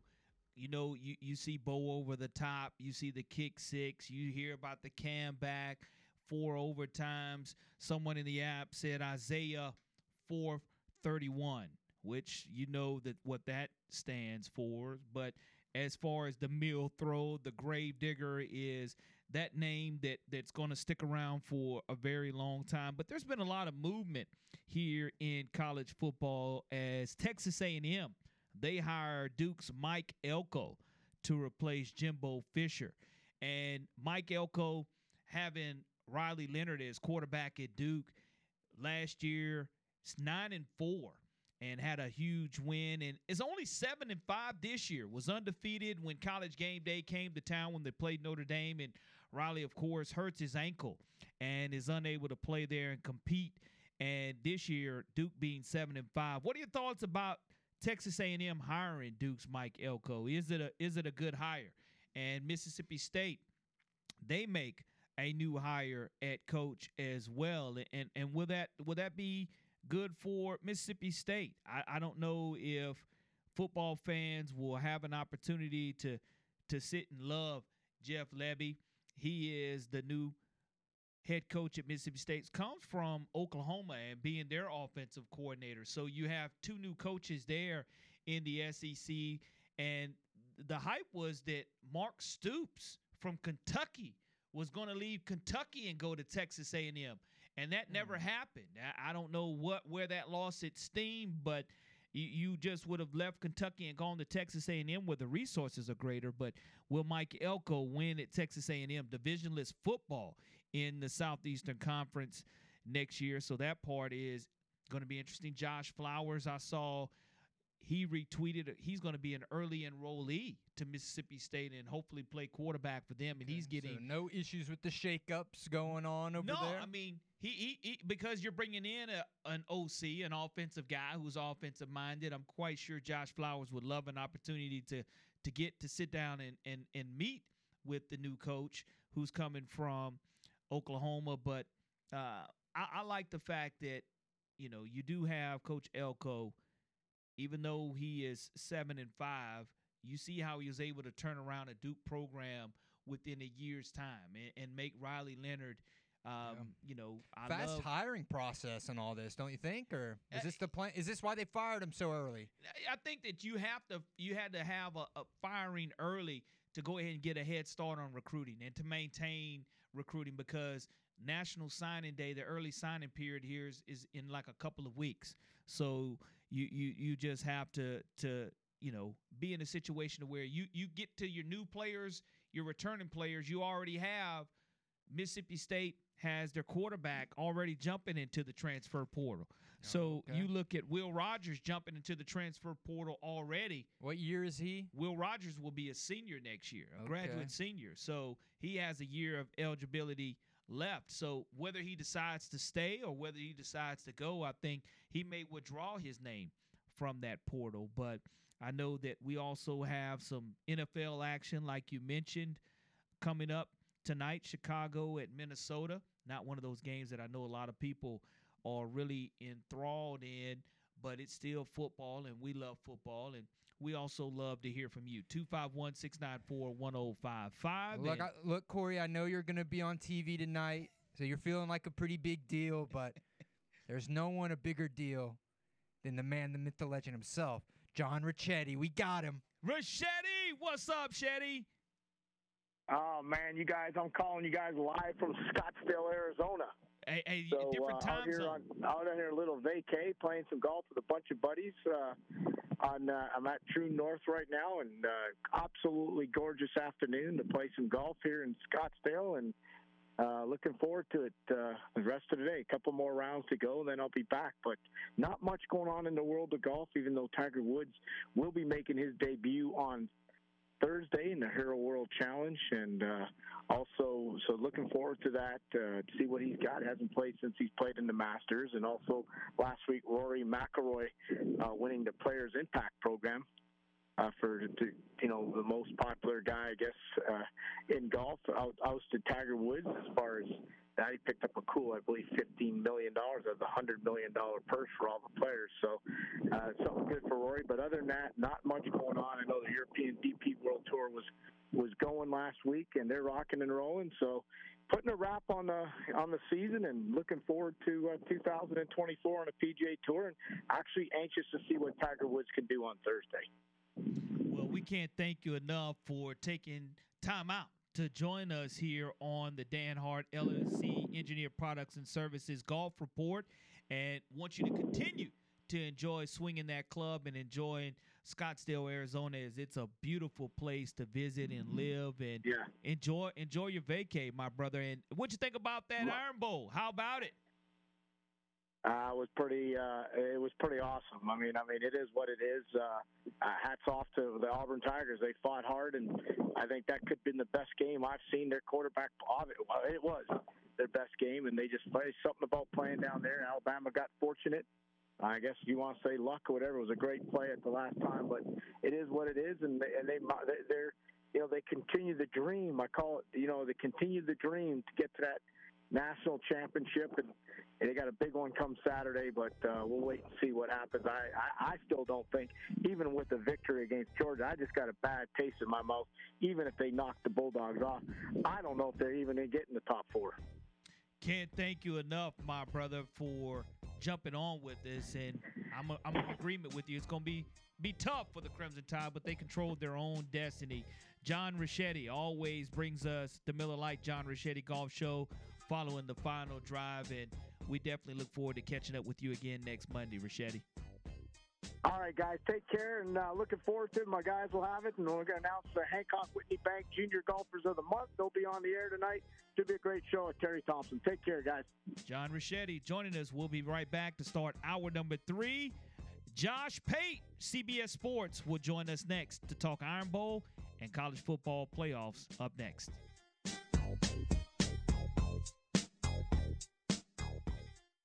Patrick. The Sound of Mobile presents For the win! the final drive No, they didn't. Oh, my gracious. How about that? with Corey LaBounty and Nick Wiggins. Live on 105.5 FM and streaming on the Sound of Mobile app.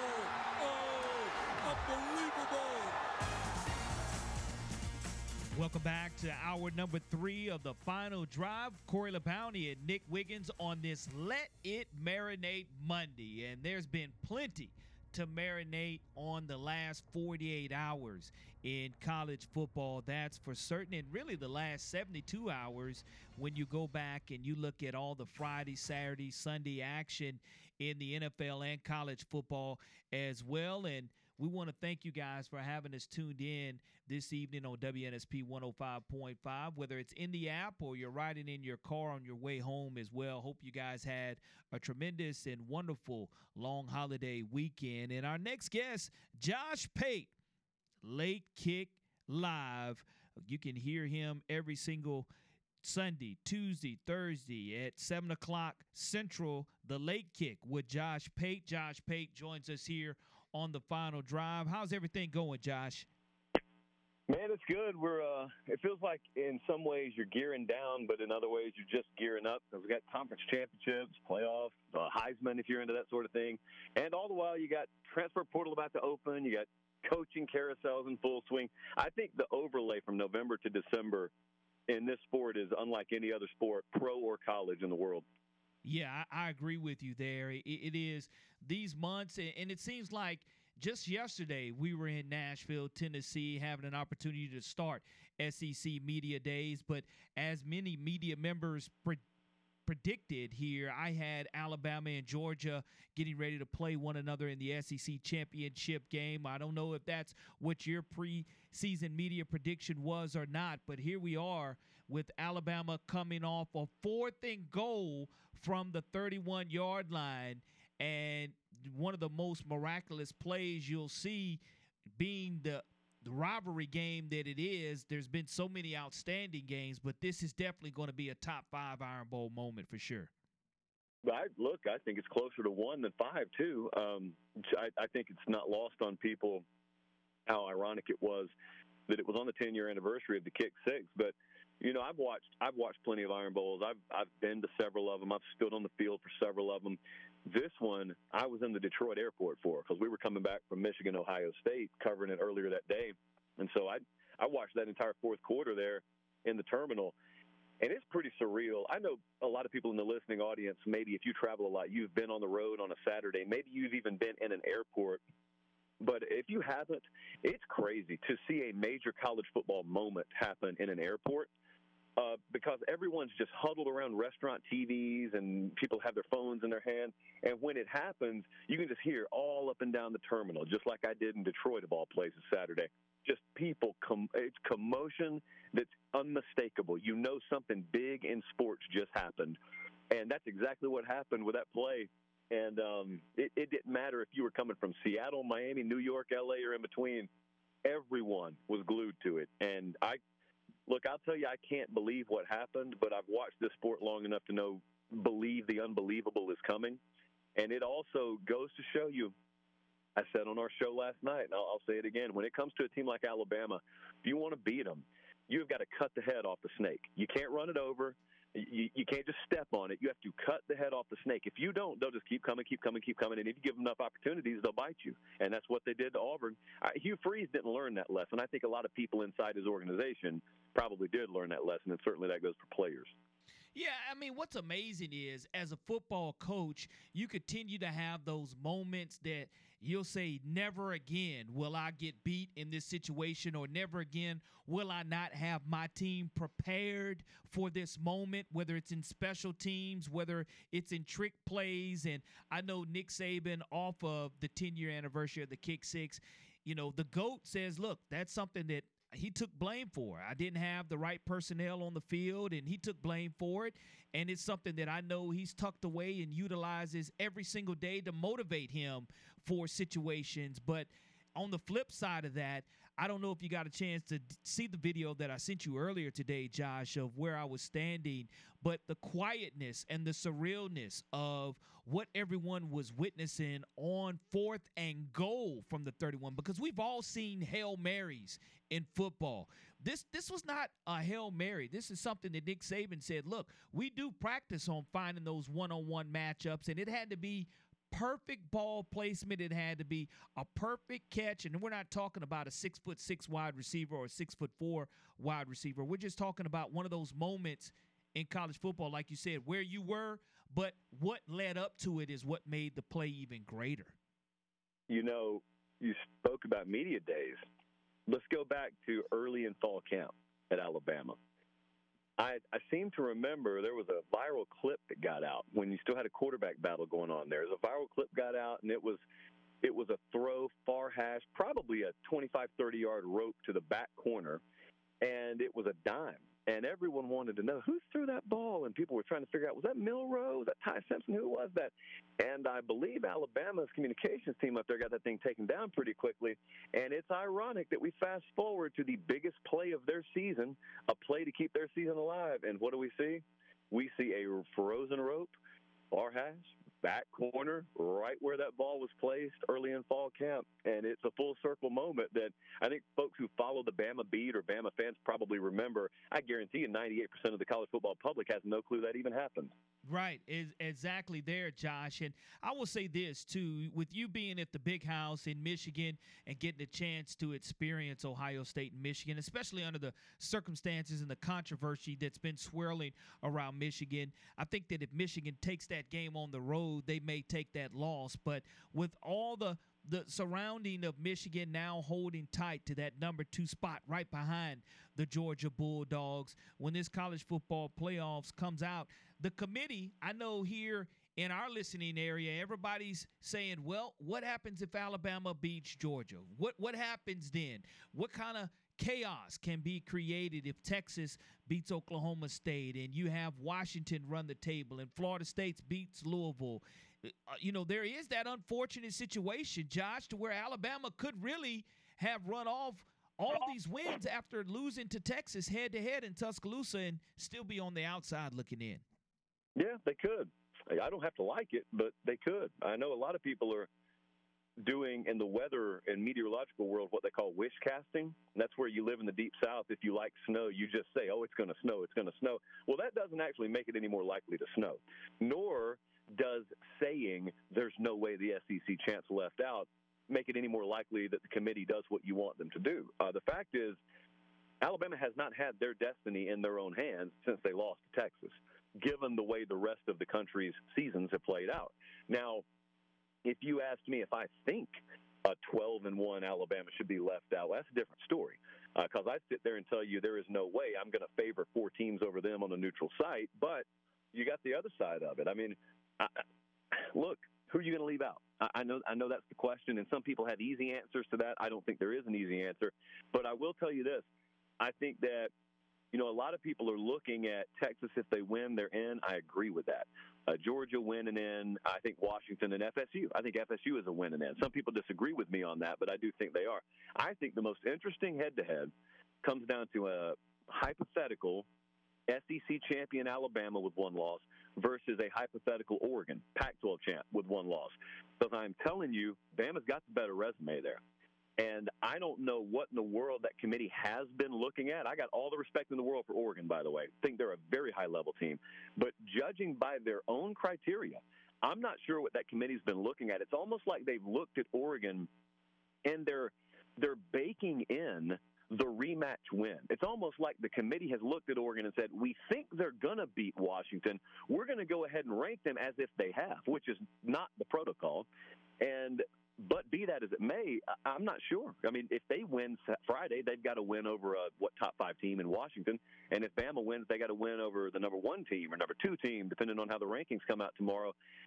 I, I think Alabama should be in over them. I'm not sure that's what the committee will do. I think it would make for some high drama Saturday or Sunday rather. Yeah, it really is going to be everybody sitting on the edge of their seats. We're talking with Josh Pate, who hosts the Late Kick with Josh Pate every Sunday, Tuesday, and Thursday at 7 o'clock p.m. Central Time. And you can also catch them on CBS Sports headquarters and 24 7 Sports. So Josh does a phenomenal job of breaking down college football. But it is college football 365 in our neck of the woods for certain. And, you know, you look at the epic Iron Bowl just being one for the ages, and you look as an Alabama fan on Friday night saying, look, I need some help from Oregon. I need for you to slip up against Oregon State. Or you're looking to say, okay, Texas, maybe Texas Tech can help you. And then you're like, okay, Florida, you're in the SEC. Be our big brother and brethren here and do the conference a favor. And that doesn't happen. But just the, the shakeup here of college football here to be played within this championship Saturday coming up. I, I know that everyone's going to be sitting on the edge of their seats come Selection Sunday. Yeah, I've never seen a season like this. I mean, history, the, the totality of college football history has taught us the volcanic Saturday, the eruption Saturday will come. Usually, multiple volcanic Saturdays will come, and that's just the one that's full of upsets. And at the end of the day, you've just got chaos and calamity everywhere. And we haven't had that mushroom cloud over the sports sort of weekend. And look, it looks unlikely that that would happen this weekend, but maybe that's the trap that's been set. I mean, I have a very hard time, a very hard time picturing Oklahoma State upsetting Texas. I got a I got a pretty hard time uh, picturing. I, I definitely can't see you know like an Iowa over a Michigan or anything like that. But I, I don't know. I, I, I always also find it interesting when we get in these sort of situations, everyone plays the hypotheticals out in their mind the way they think they're possible. And then some random combination of events happens that no one saw coming, and everyone's thrown for a loop. And you don't have to go back very far. Go back to 2014. Ohio State comes into this thing first year of the playoff, no less. And every, I remember the talk. Everyone's just assuming they're out of it. And then they beat Wisconsin 59 to nothing in the Big Ten title game. And all of a sudden, over the course of four hours, the narrative went from Ohio State's on the outside looking into you can't leave Ohio State out. And nothing really changed other than they put up a dominant win. So here's a question. What if all the rest of the chalk holds and Alabama were to beat Georgia 35 to 13? then what do you do with them? Like, that's a question no one's considering because no one thinks either of those teams can blow the other out. But it's not out of the realm of possibility, is the point.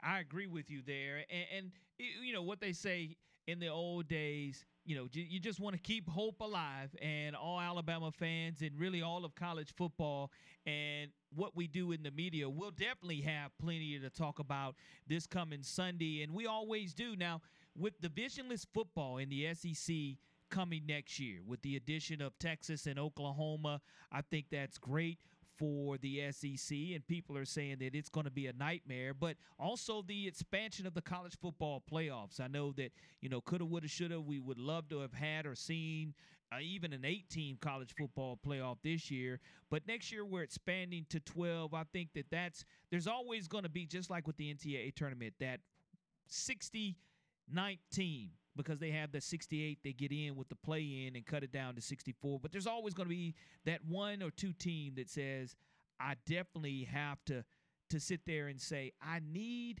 for my team to be in that did not get in and that's going to be the case this year too yeah it will be uh, you know i'm in the minority there because i don't mind people being mad i like the I like the scarcity of playoff spots. I'm a 14 playoff guy. I didn't even mind the BCS. So I wasn't necessarily for expansion, uh, but the difference in my mentality and a lot of my friends who support expansion is I just think the regular season is the best thing we have. And I do happen to believe that you decrease the value of it as you expand postseason spots. But the other thing I'm thinking about is, you know, I'm up in Ann Arbor, Michigan the other day, and I'm I'm looking and feeling the magnitude of that game, and I'm asking myself, what happens next year? Because next year in the Big Ten they go divisionless. So next year I would have watched Ohio State versus Michigan. Then I would have seen them rematch the very next week for a conference title. Then I would have seen them both make the playoff. I mean, even if one of them lost two in a row, if they were undefeated going into that weekend, they would be playoff teams. And so I could see them face off three times in the span of a month. And I have no interest in that. That's just not college football to me. Now, I know that's an anecdotal exception to what the rule will be. But the, the general point I'm making is I even growing up, I never thought it was the worst thing in the world if a team was perceived to have been left out and their fan base got mad. I never thought that was the worst thing in the world because that just proved to me we got very, very few spots and they're very valuable and it ensures that there is going to be a knockdown, drag out fight over those things. And now you're going to expand and you're going to have some four loss teams make the playoff and you're going to have teams back in. And I mean, Penn State would be in the playoff right now. I just don't particularly have a lot of interest in seeing that because I saw them play two playoff games already, and they went 0 and 2 in them. They were called the Michigan and Ohio State games, but I didn't get my way on that, so I guess it'll be what it is. Understood there. And Josh Pate is our guest this evening here on the final drive. And every Sunday, Tuesday, and Thursday, the late kick with Josh Pate, you can check out. And Josh does a phenomenal job of keeping us up to date with what his thoughts are on college football and whether it's Michigan, Ohio State, that the game in which he attended. Let me ask you this. From a rivalry standpoint, we ranked rivalries last week as we were preparing for the Iron Bowl here. And of course, down here, you're going to get the Iron Bowl is one of the greatest rivalries, if not the greatest. Right there, second is Ohio State and Michigan. And third is the pageantry of the Army Navy game. If you had to rank those college football rivalries, where would you put them? I'd put Army Navy in its own little classification uh, because that is it's a different game altogether, sure. and that one means something to everyone for many different reasons. So if we remove that one and give it its own distinction, uh, I grew up in Columbus, Georgia, so I'm right on the border. I'm right on the Chattahoochee River. I grew up 40, 45 minutes from Auburn. I, I was immersed in Iron Bowl culture and didn't know anything about the Big Ten. I mean, I knew about it, but I watched it from a distance. Having experienced Ohio State, Michigan three years in a row now, it is it is every bit as intense as the Iron Bowl is. The hatred is every bit as thick. The toxicity is every bit as thick as Iron Bowl is, and it's it's amazing. Like I don't think you can rank one over the other because your perception is entirely dependent on where your allegiances lie. But I do think one thing that gets that rivalry up north more buzz from a national standpoint is Ohio State and Michigan are both massive national brands. Whereas, although Alabama fits that distinction, Auburn would be more of a regional brand. That's no knock on Auburn, it's just reality. And so, I think if you live in Seattle, Washington, you look at Ohio State and Michigan and say, all right, those are two national brands. I got Alabama, a national brand, playing a more regional brand down there, so I would value Ohio State and Michigan more. But But when it comes to just pure raw hatred and intensity, uh, those are one A and one B for me, and I've been around both of them plenty enough now to know. Absolutely, and and, and when you do look at what we all witness across the country with the fourth and goal from the 31 and and what made it just a spectacular play. I think that you know, you can take the officiating that a lot of people today have chimed in about and a lot of people chimed in on on Saturday after the game, on Sunday after the game and today as well. There were some horrible missed calls, but there were horrible missed calls on both sides of the football and I think that when you look to where we got to where it was fourth and goal from the 31 and you're looking at Jalen Milroe and what he's shown against LSU scoring those touchdowns and four, four, rushing touchdowns and then three and three against Kentucky and why he sometimes doesn't run as much as he he could. Have you ever seen a situation though with what was at stake with Auburn having lost to Mex- New Mexico State the week before and Alabama still wanting to control its own destiny to where you could possibly even think of a conversion on fourth and goal from the 31? Look, I think two things there. First, the the the fact that that was able to happen it probably confuses a lot of people. A lot of people look and say, how could a team that lost in humiliating fashion to New Mexico State one week push a potential playoff team to the very brink the next week? The answer is, is pretty simple, but it's pretty hard to fathom. Football is a week to week game, and in the college level, especially so. And we don't score in ones. We score in threes, sixes, and really sevens in this sport. And that just means one or two plays can equal the summated difference of 21 or 28 points if you take seven away and give it on the other end. And the point is the gaps aren't nearly as big mm-hmm. as folks think they are. And the week to week can be mighty volatile, much more so than, you know, just the linear line on a on a chart that people think a team is. And so it it wasn't the most shocking thing in the world to me that Auburn was up to play the game. I was a little disappointed that Alabama ended up being mistake prone as they were that late in the season. Um, I, I was disappointed that Alabama allowed the rushing success that Auburn did. But look, I was down there for the Auburn Georgia game. They put over 200 on the ground up on Georgia too. I think Hugh Freeze just has a pretty unique running scheme. It especially involves quarterback, and I, I, that's why I don't look at that game being an indictment on Alabama relative to this upcoming week. I don't really. I think it's a one game season this Saturday in Atlanta.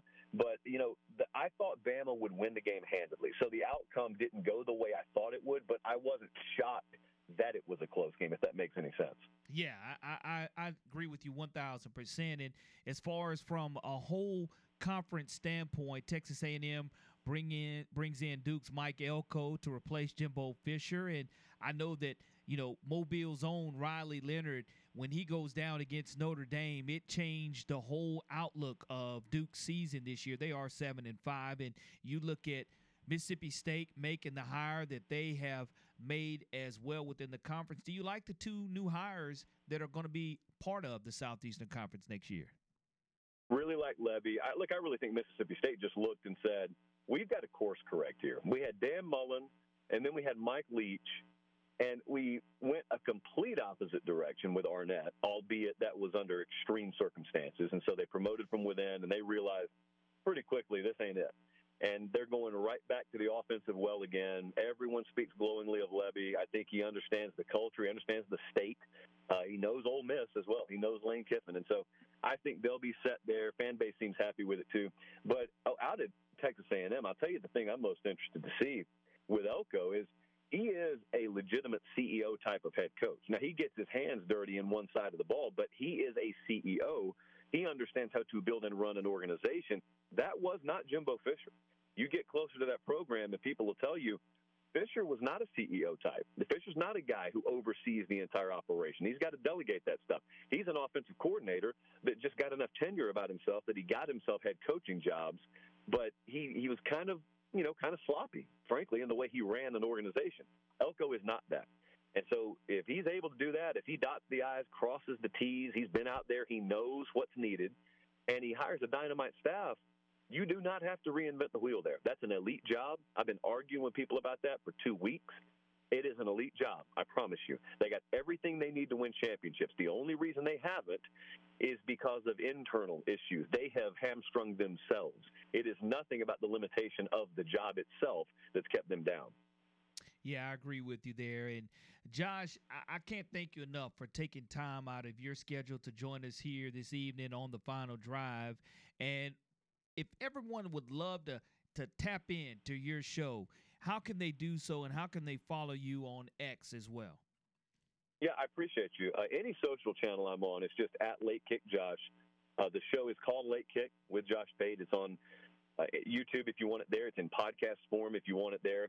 And um, look, if you just love college football and don't really want anything else mixed into it, we think that's your show. And we do it three times live per week. And it's there to listen to at your leisure if you don't want to watch it live. Josh, thank you so much. And look forward to, to catching up with you real soon. Will you be in Atlanta at the SEC championship game? I will be there, my friend. All right. We'll see you on Saturday then, Lord willing. And thank you so much for for your coverage and everything that you do promoting college football. And we'll talk to you again real soon. All right. I appreciate you having me. Josh Pate joining us this evening on the final drive, the late kick with Josh Pate. Check it out on Sundays, Tuesdays, and Thursdays, 7 o'clock p.m. Central. Nick Wiggins and I will be right back here on this Let It Marinate Monday edition. Hi, this is Cornelius Bennett, three time All American College Football Hall of Fame, and you're listening to WNSP.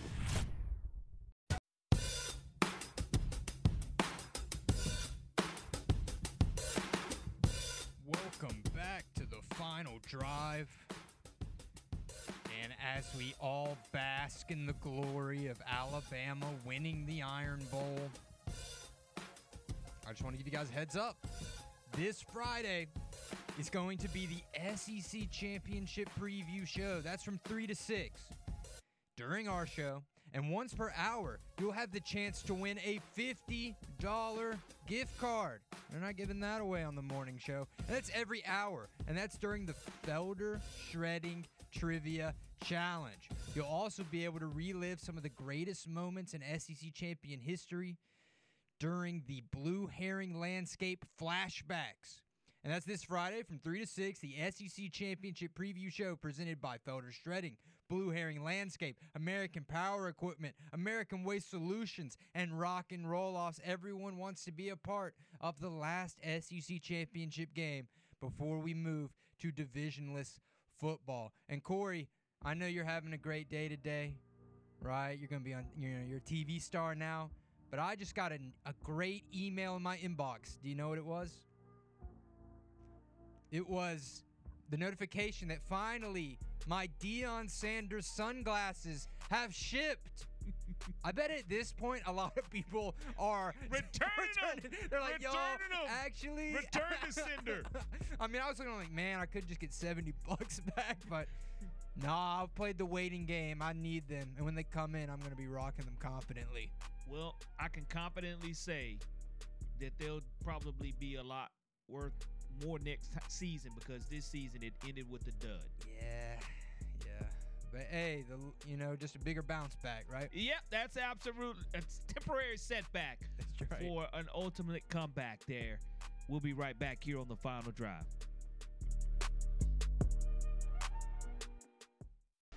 This is Brad Nessler, and you're listening to WNSP 1055 in Mobile.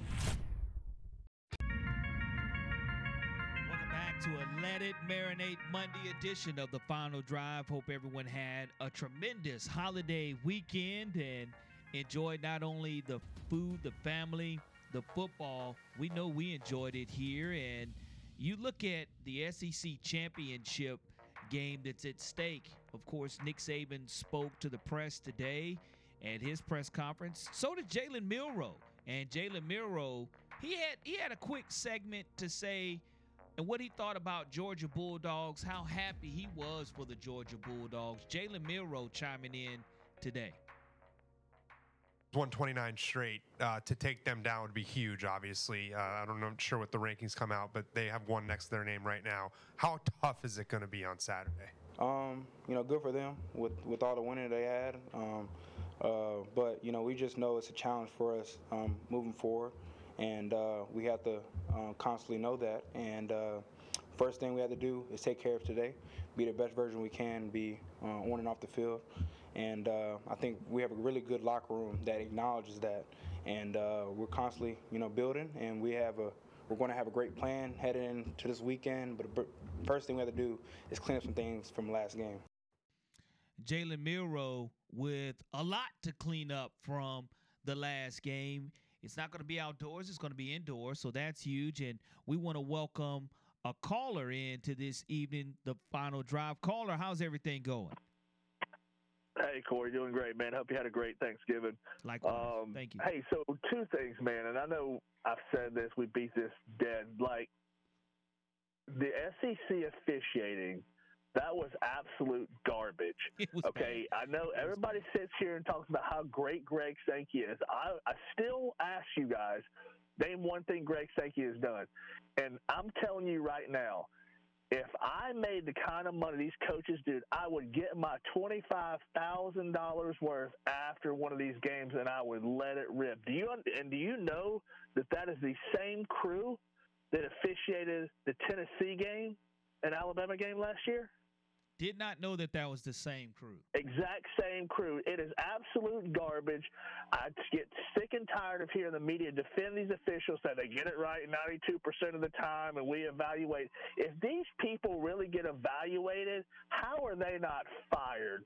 Half of America, if they performed like that, at their job would be fired. It is absolute garbage. Number two, I still want to hear the justification, and maybe you can give it to me, is how Oregon is ranked ahead of Alabama and Texas. Because I guarantee you, if Washington or Oregon get in the playoffs, they're going to get absolute boat race. Neither one of them can stop running water, and the only reason they have won this year is because because their offense can score a lot. I mean, look at the Pac-12. I mean, there is not Oregon has not has beat one ranked team has not played a top 50 defense.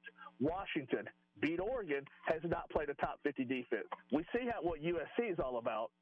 So man, I have a hard time with that guy's take on these. Uh, he's okay with these teams getting left out. I'm not okay with that because why do you play the game if you're not going to get the four best teams?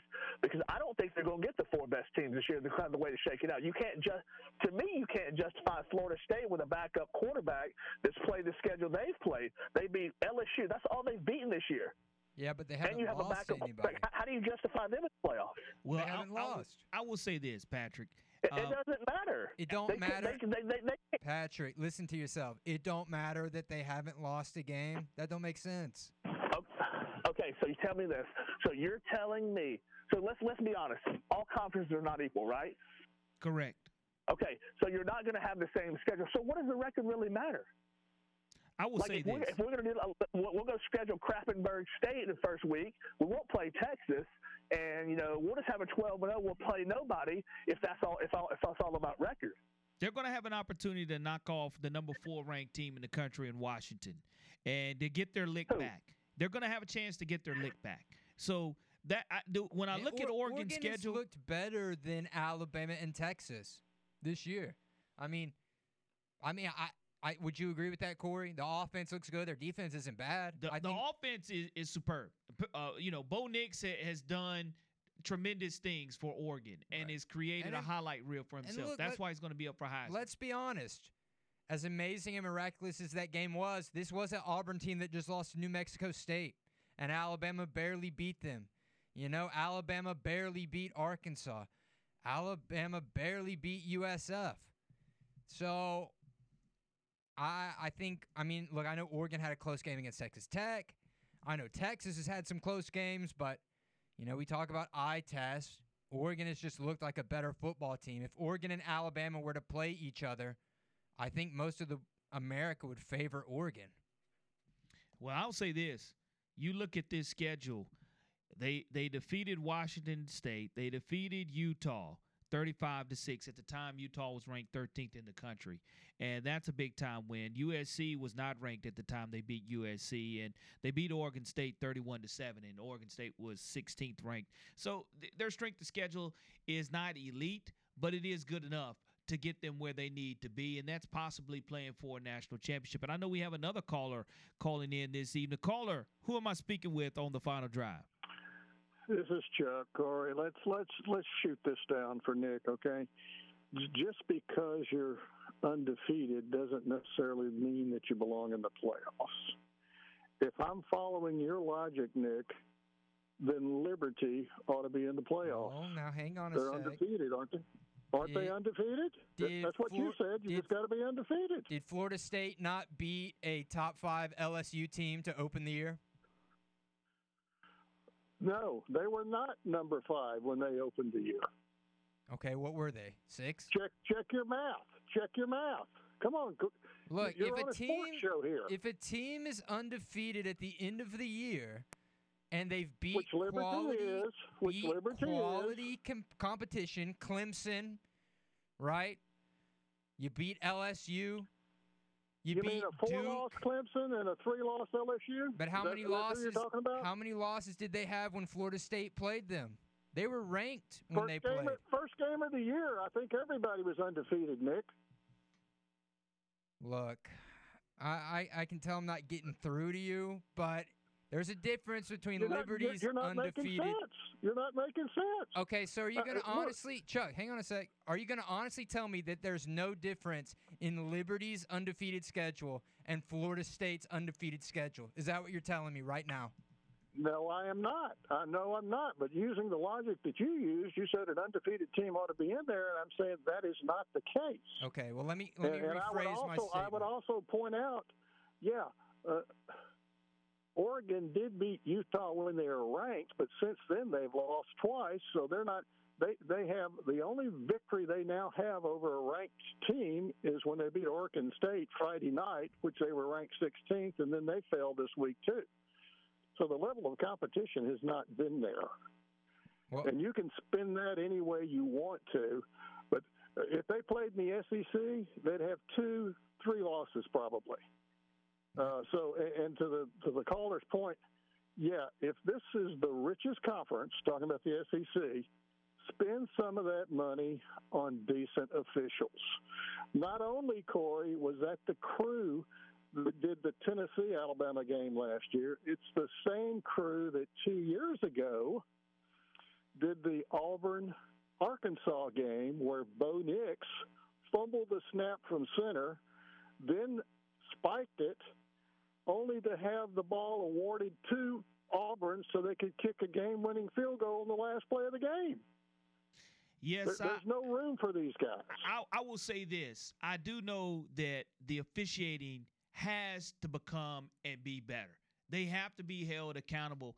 And I know that when they were talking to Dean Waite this morning on the opening kickoff, they were talking about the fact that the the only reprimand you can have is not to call a SEC championship game because you definitely don't want those type of mistakes amplified in the SEC championship game.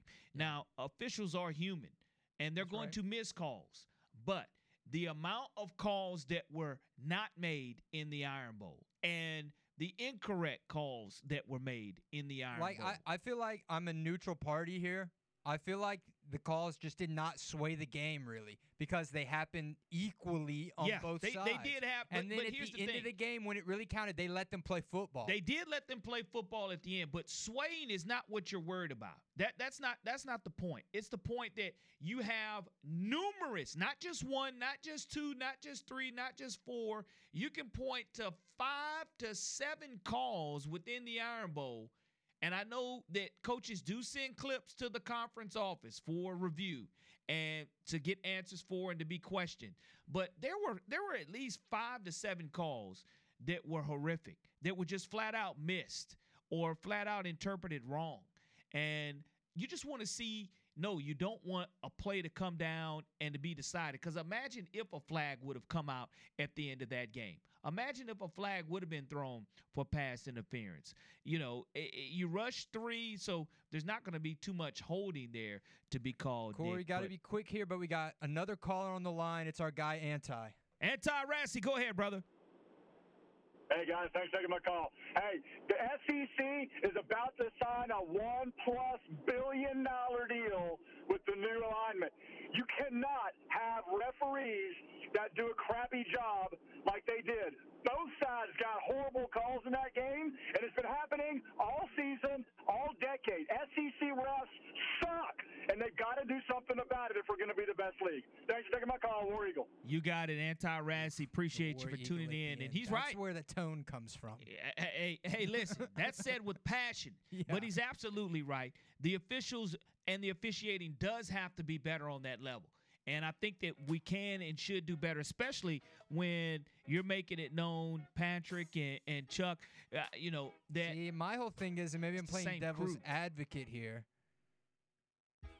Are we just maybe looking at this? Are we over magnifying this? Was it just a bad day at the office? Because let's be honest, it's not like this is the only game this crew has called since last year. Right. There have been a bunch of games, and it's not like every week we're coming on saying, look at this crew and look Yeah. what they did last week and the week before. But the scrutiny now has become greater. And when you have one bad call or one missed call, okay, but you can't sit there and have five to seven in a game of this magnitude. You just can't have Gotta it. tighten it up, man. Gotta Definitely have to tighten it up. We'll be right back to put the finishing touches on this Let It Marinate Monday edition. Keep the comments coming in the app as well, folks. We'll be right back.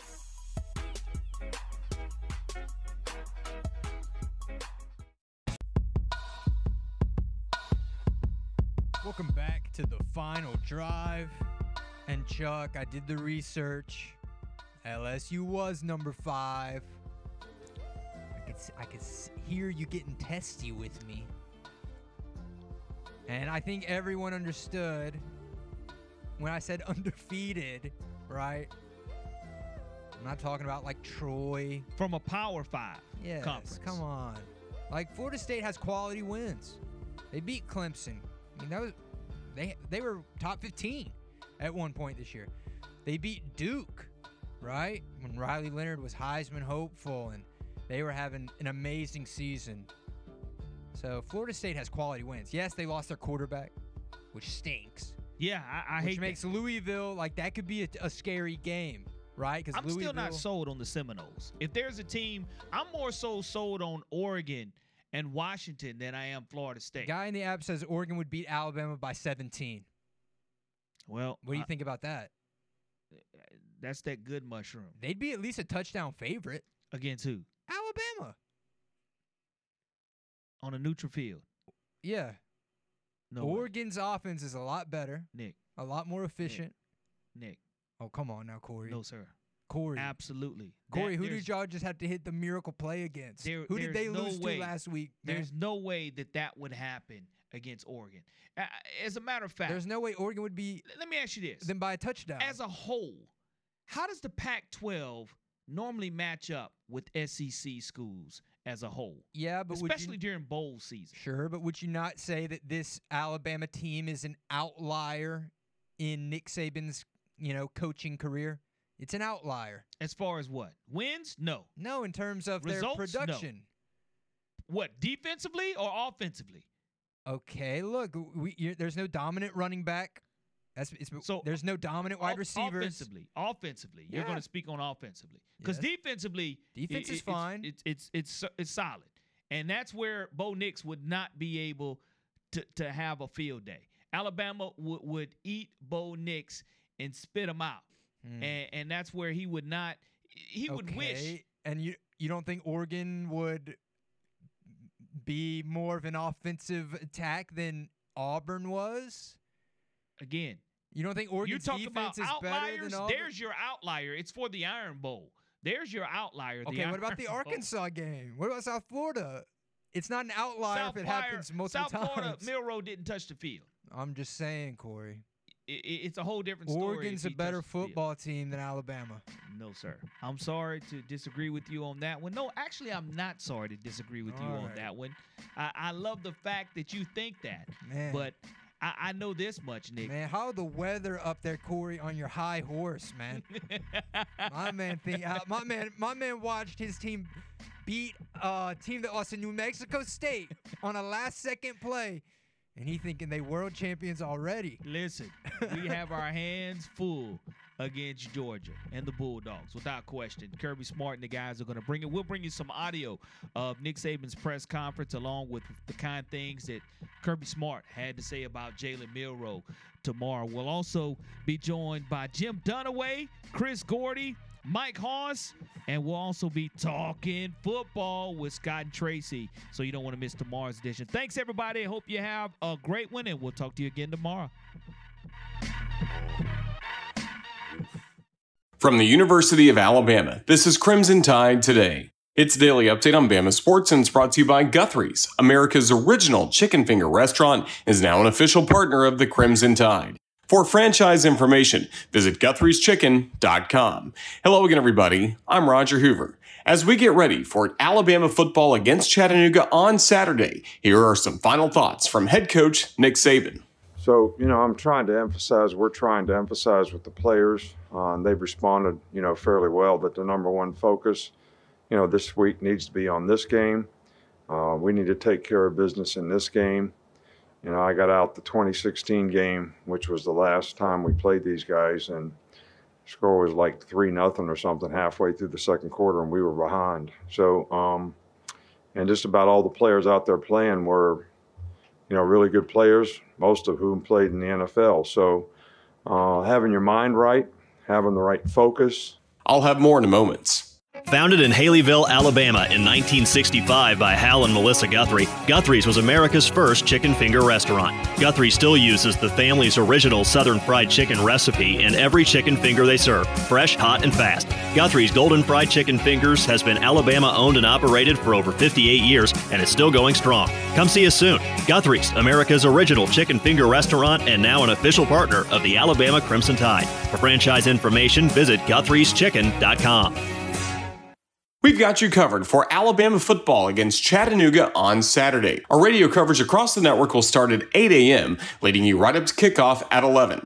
For a full listing of our radio affiliates, head to rolltide.com. You can also listen to the game on the Varsity Network app and watch the Royal Furniture Booth Cam on Facebook and YouTube. Crimson Tide Today is brought to you by Guthrie's. Crimson Tide Today is a production of the Crimson Tide Sports Network from Learfield.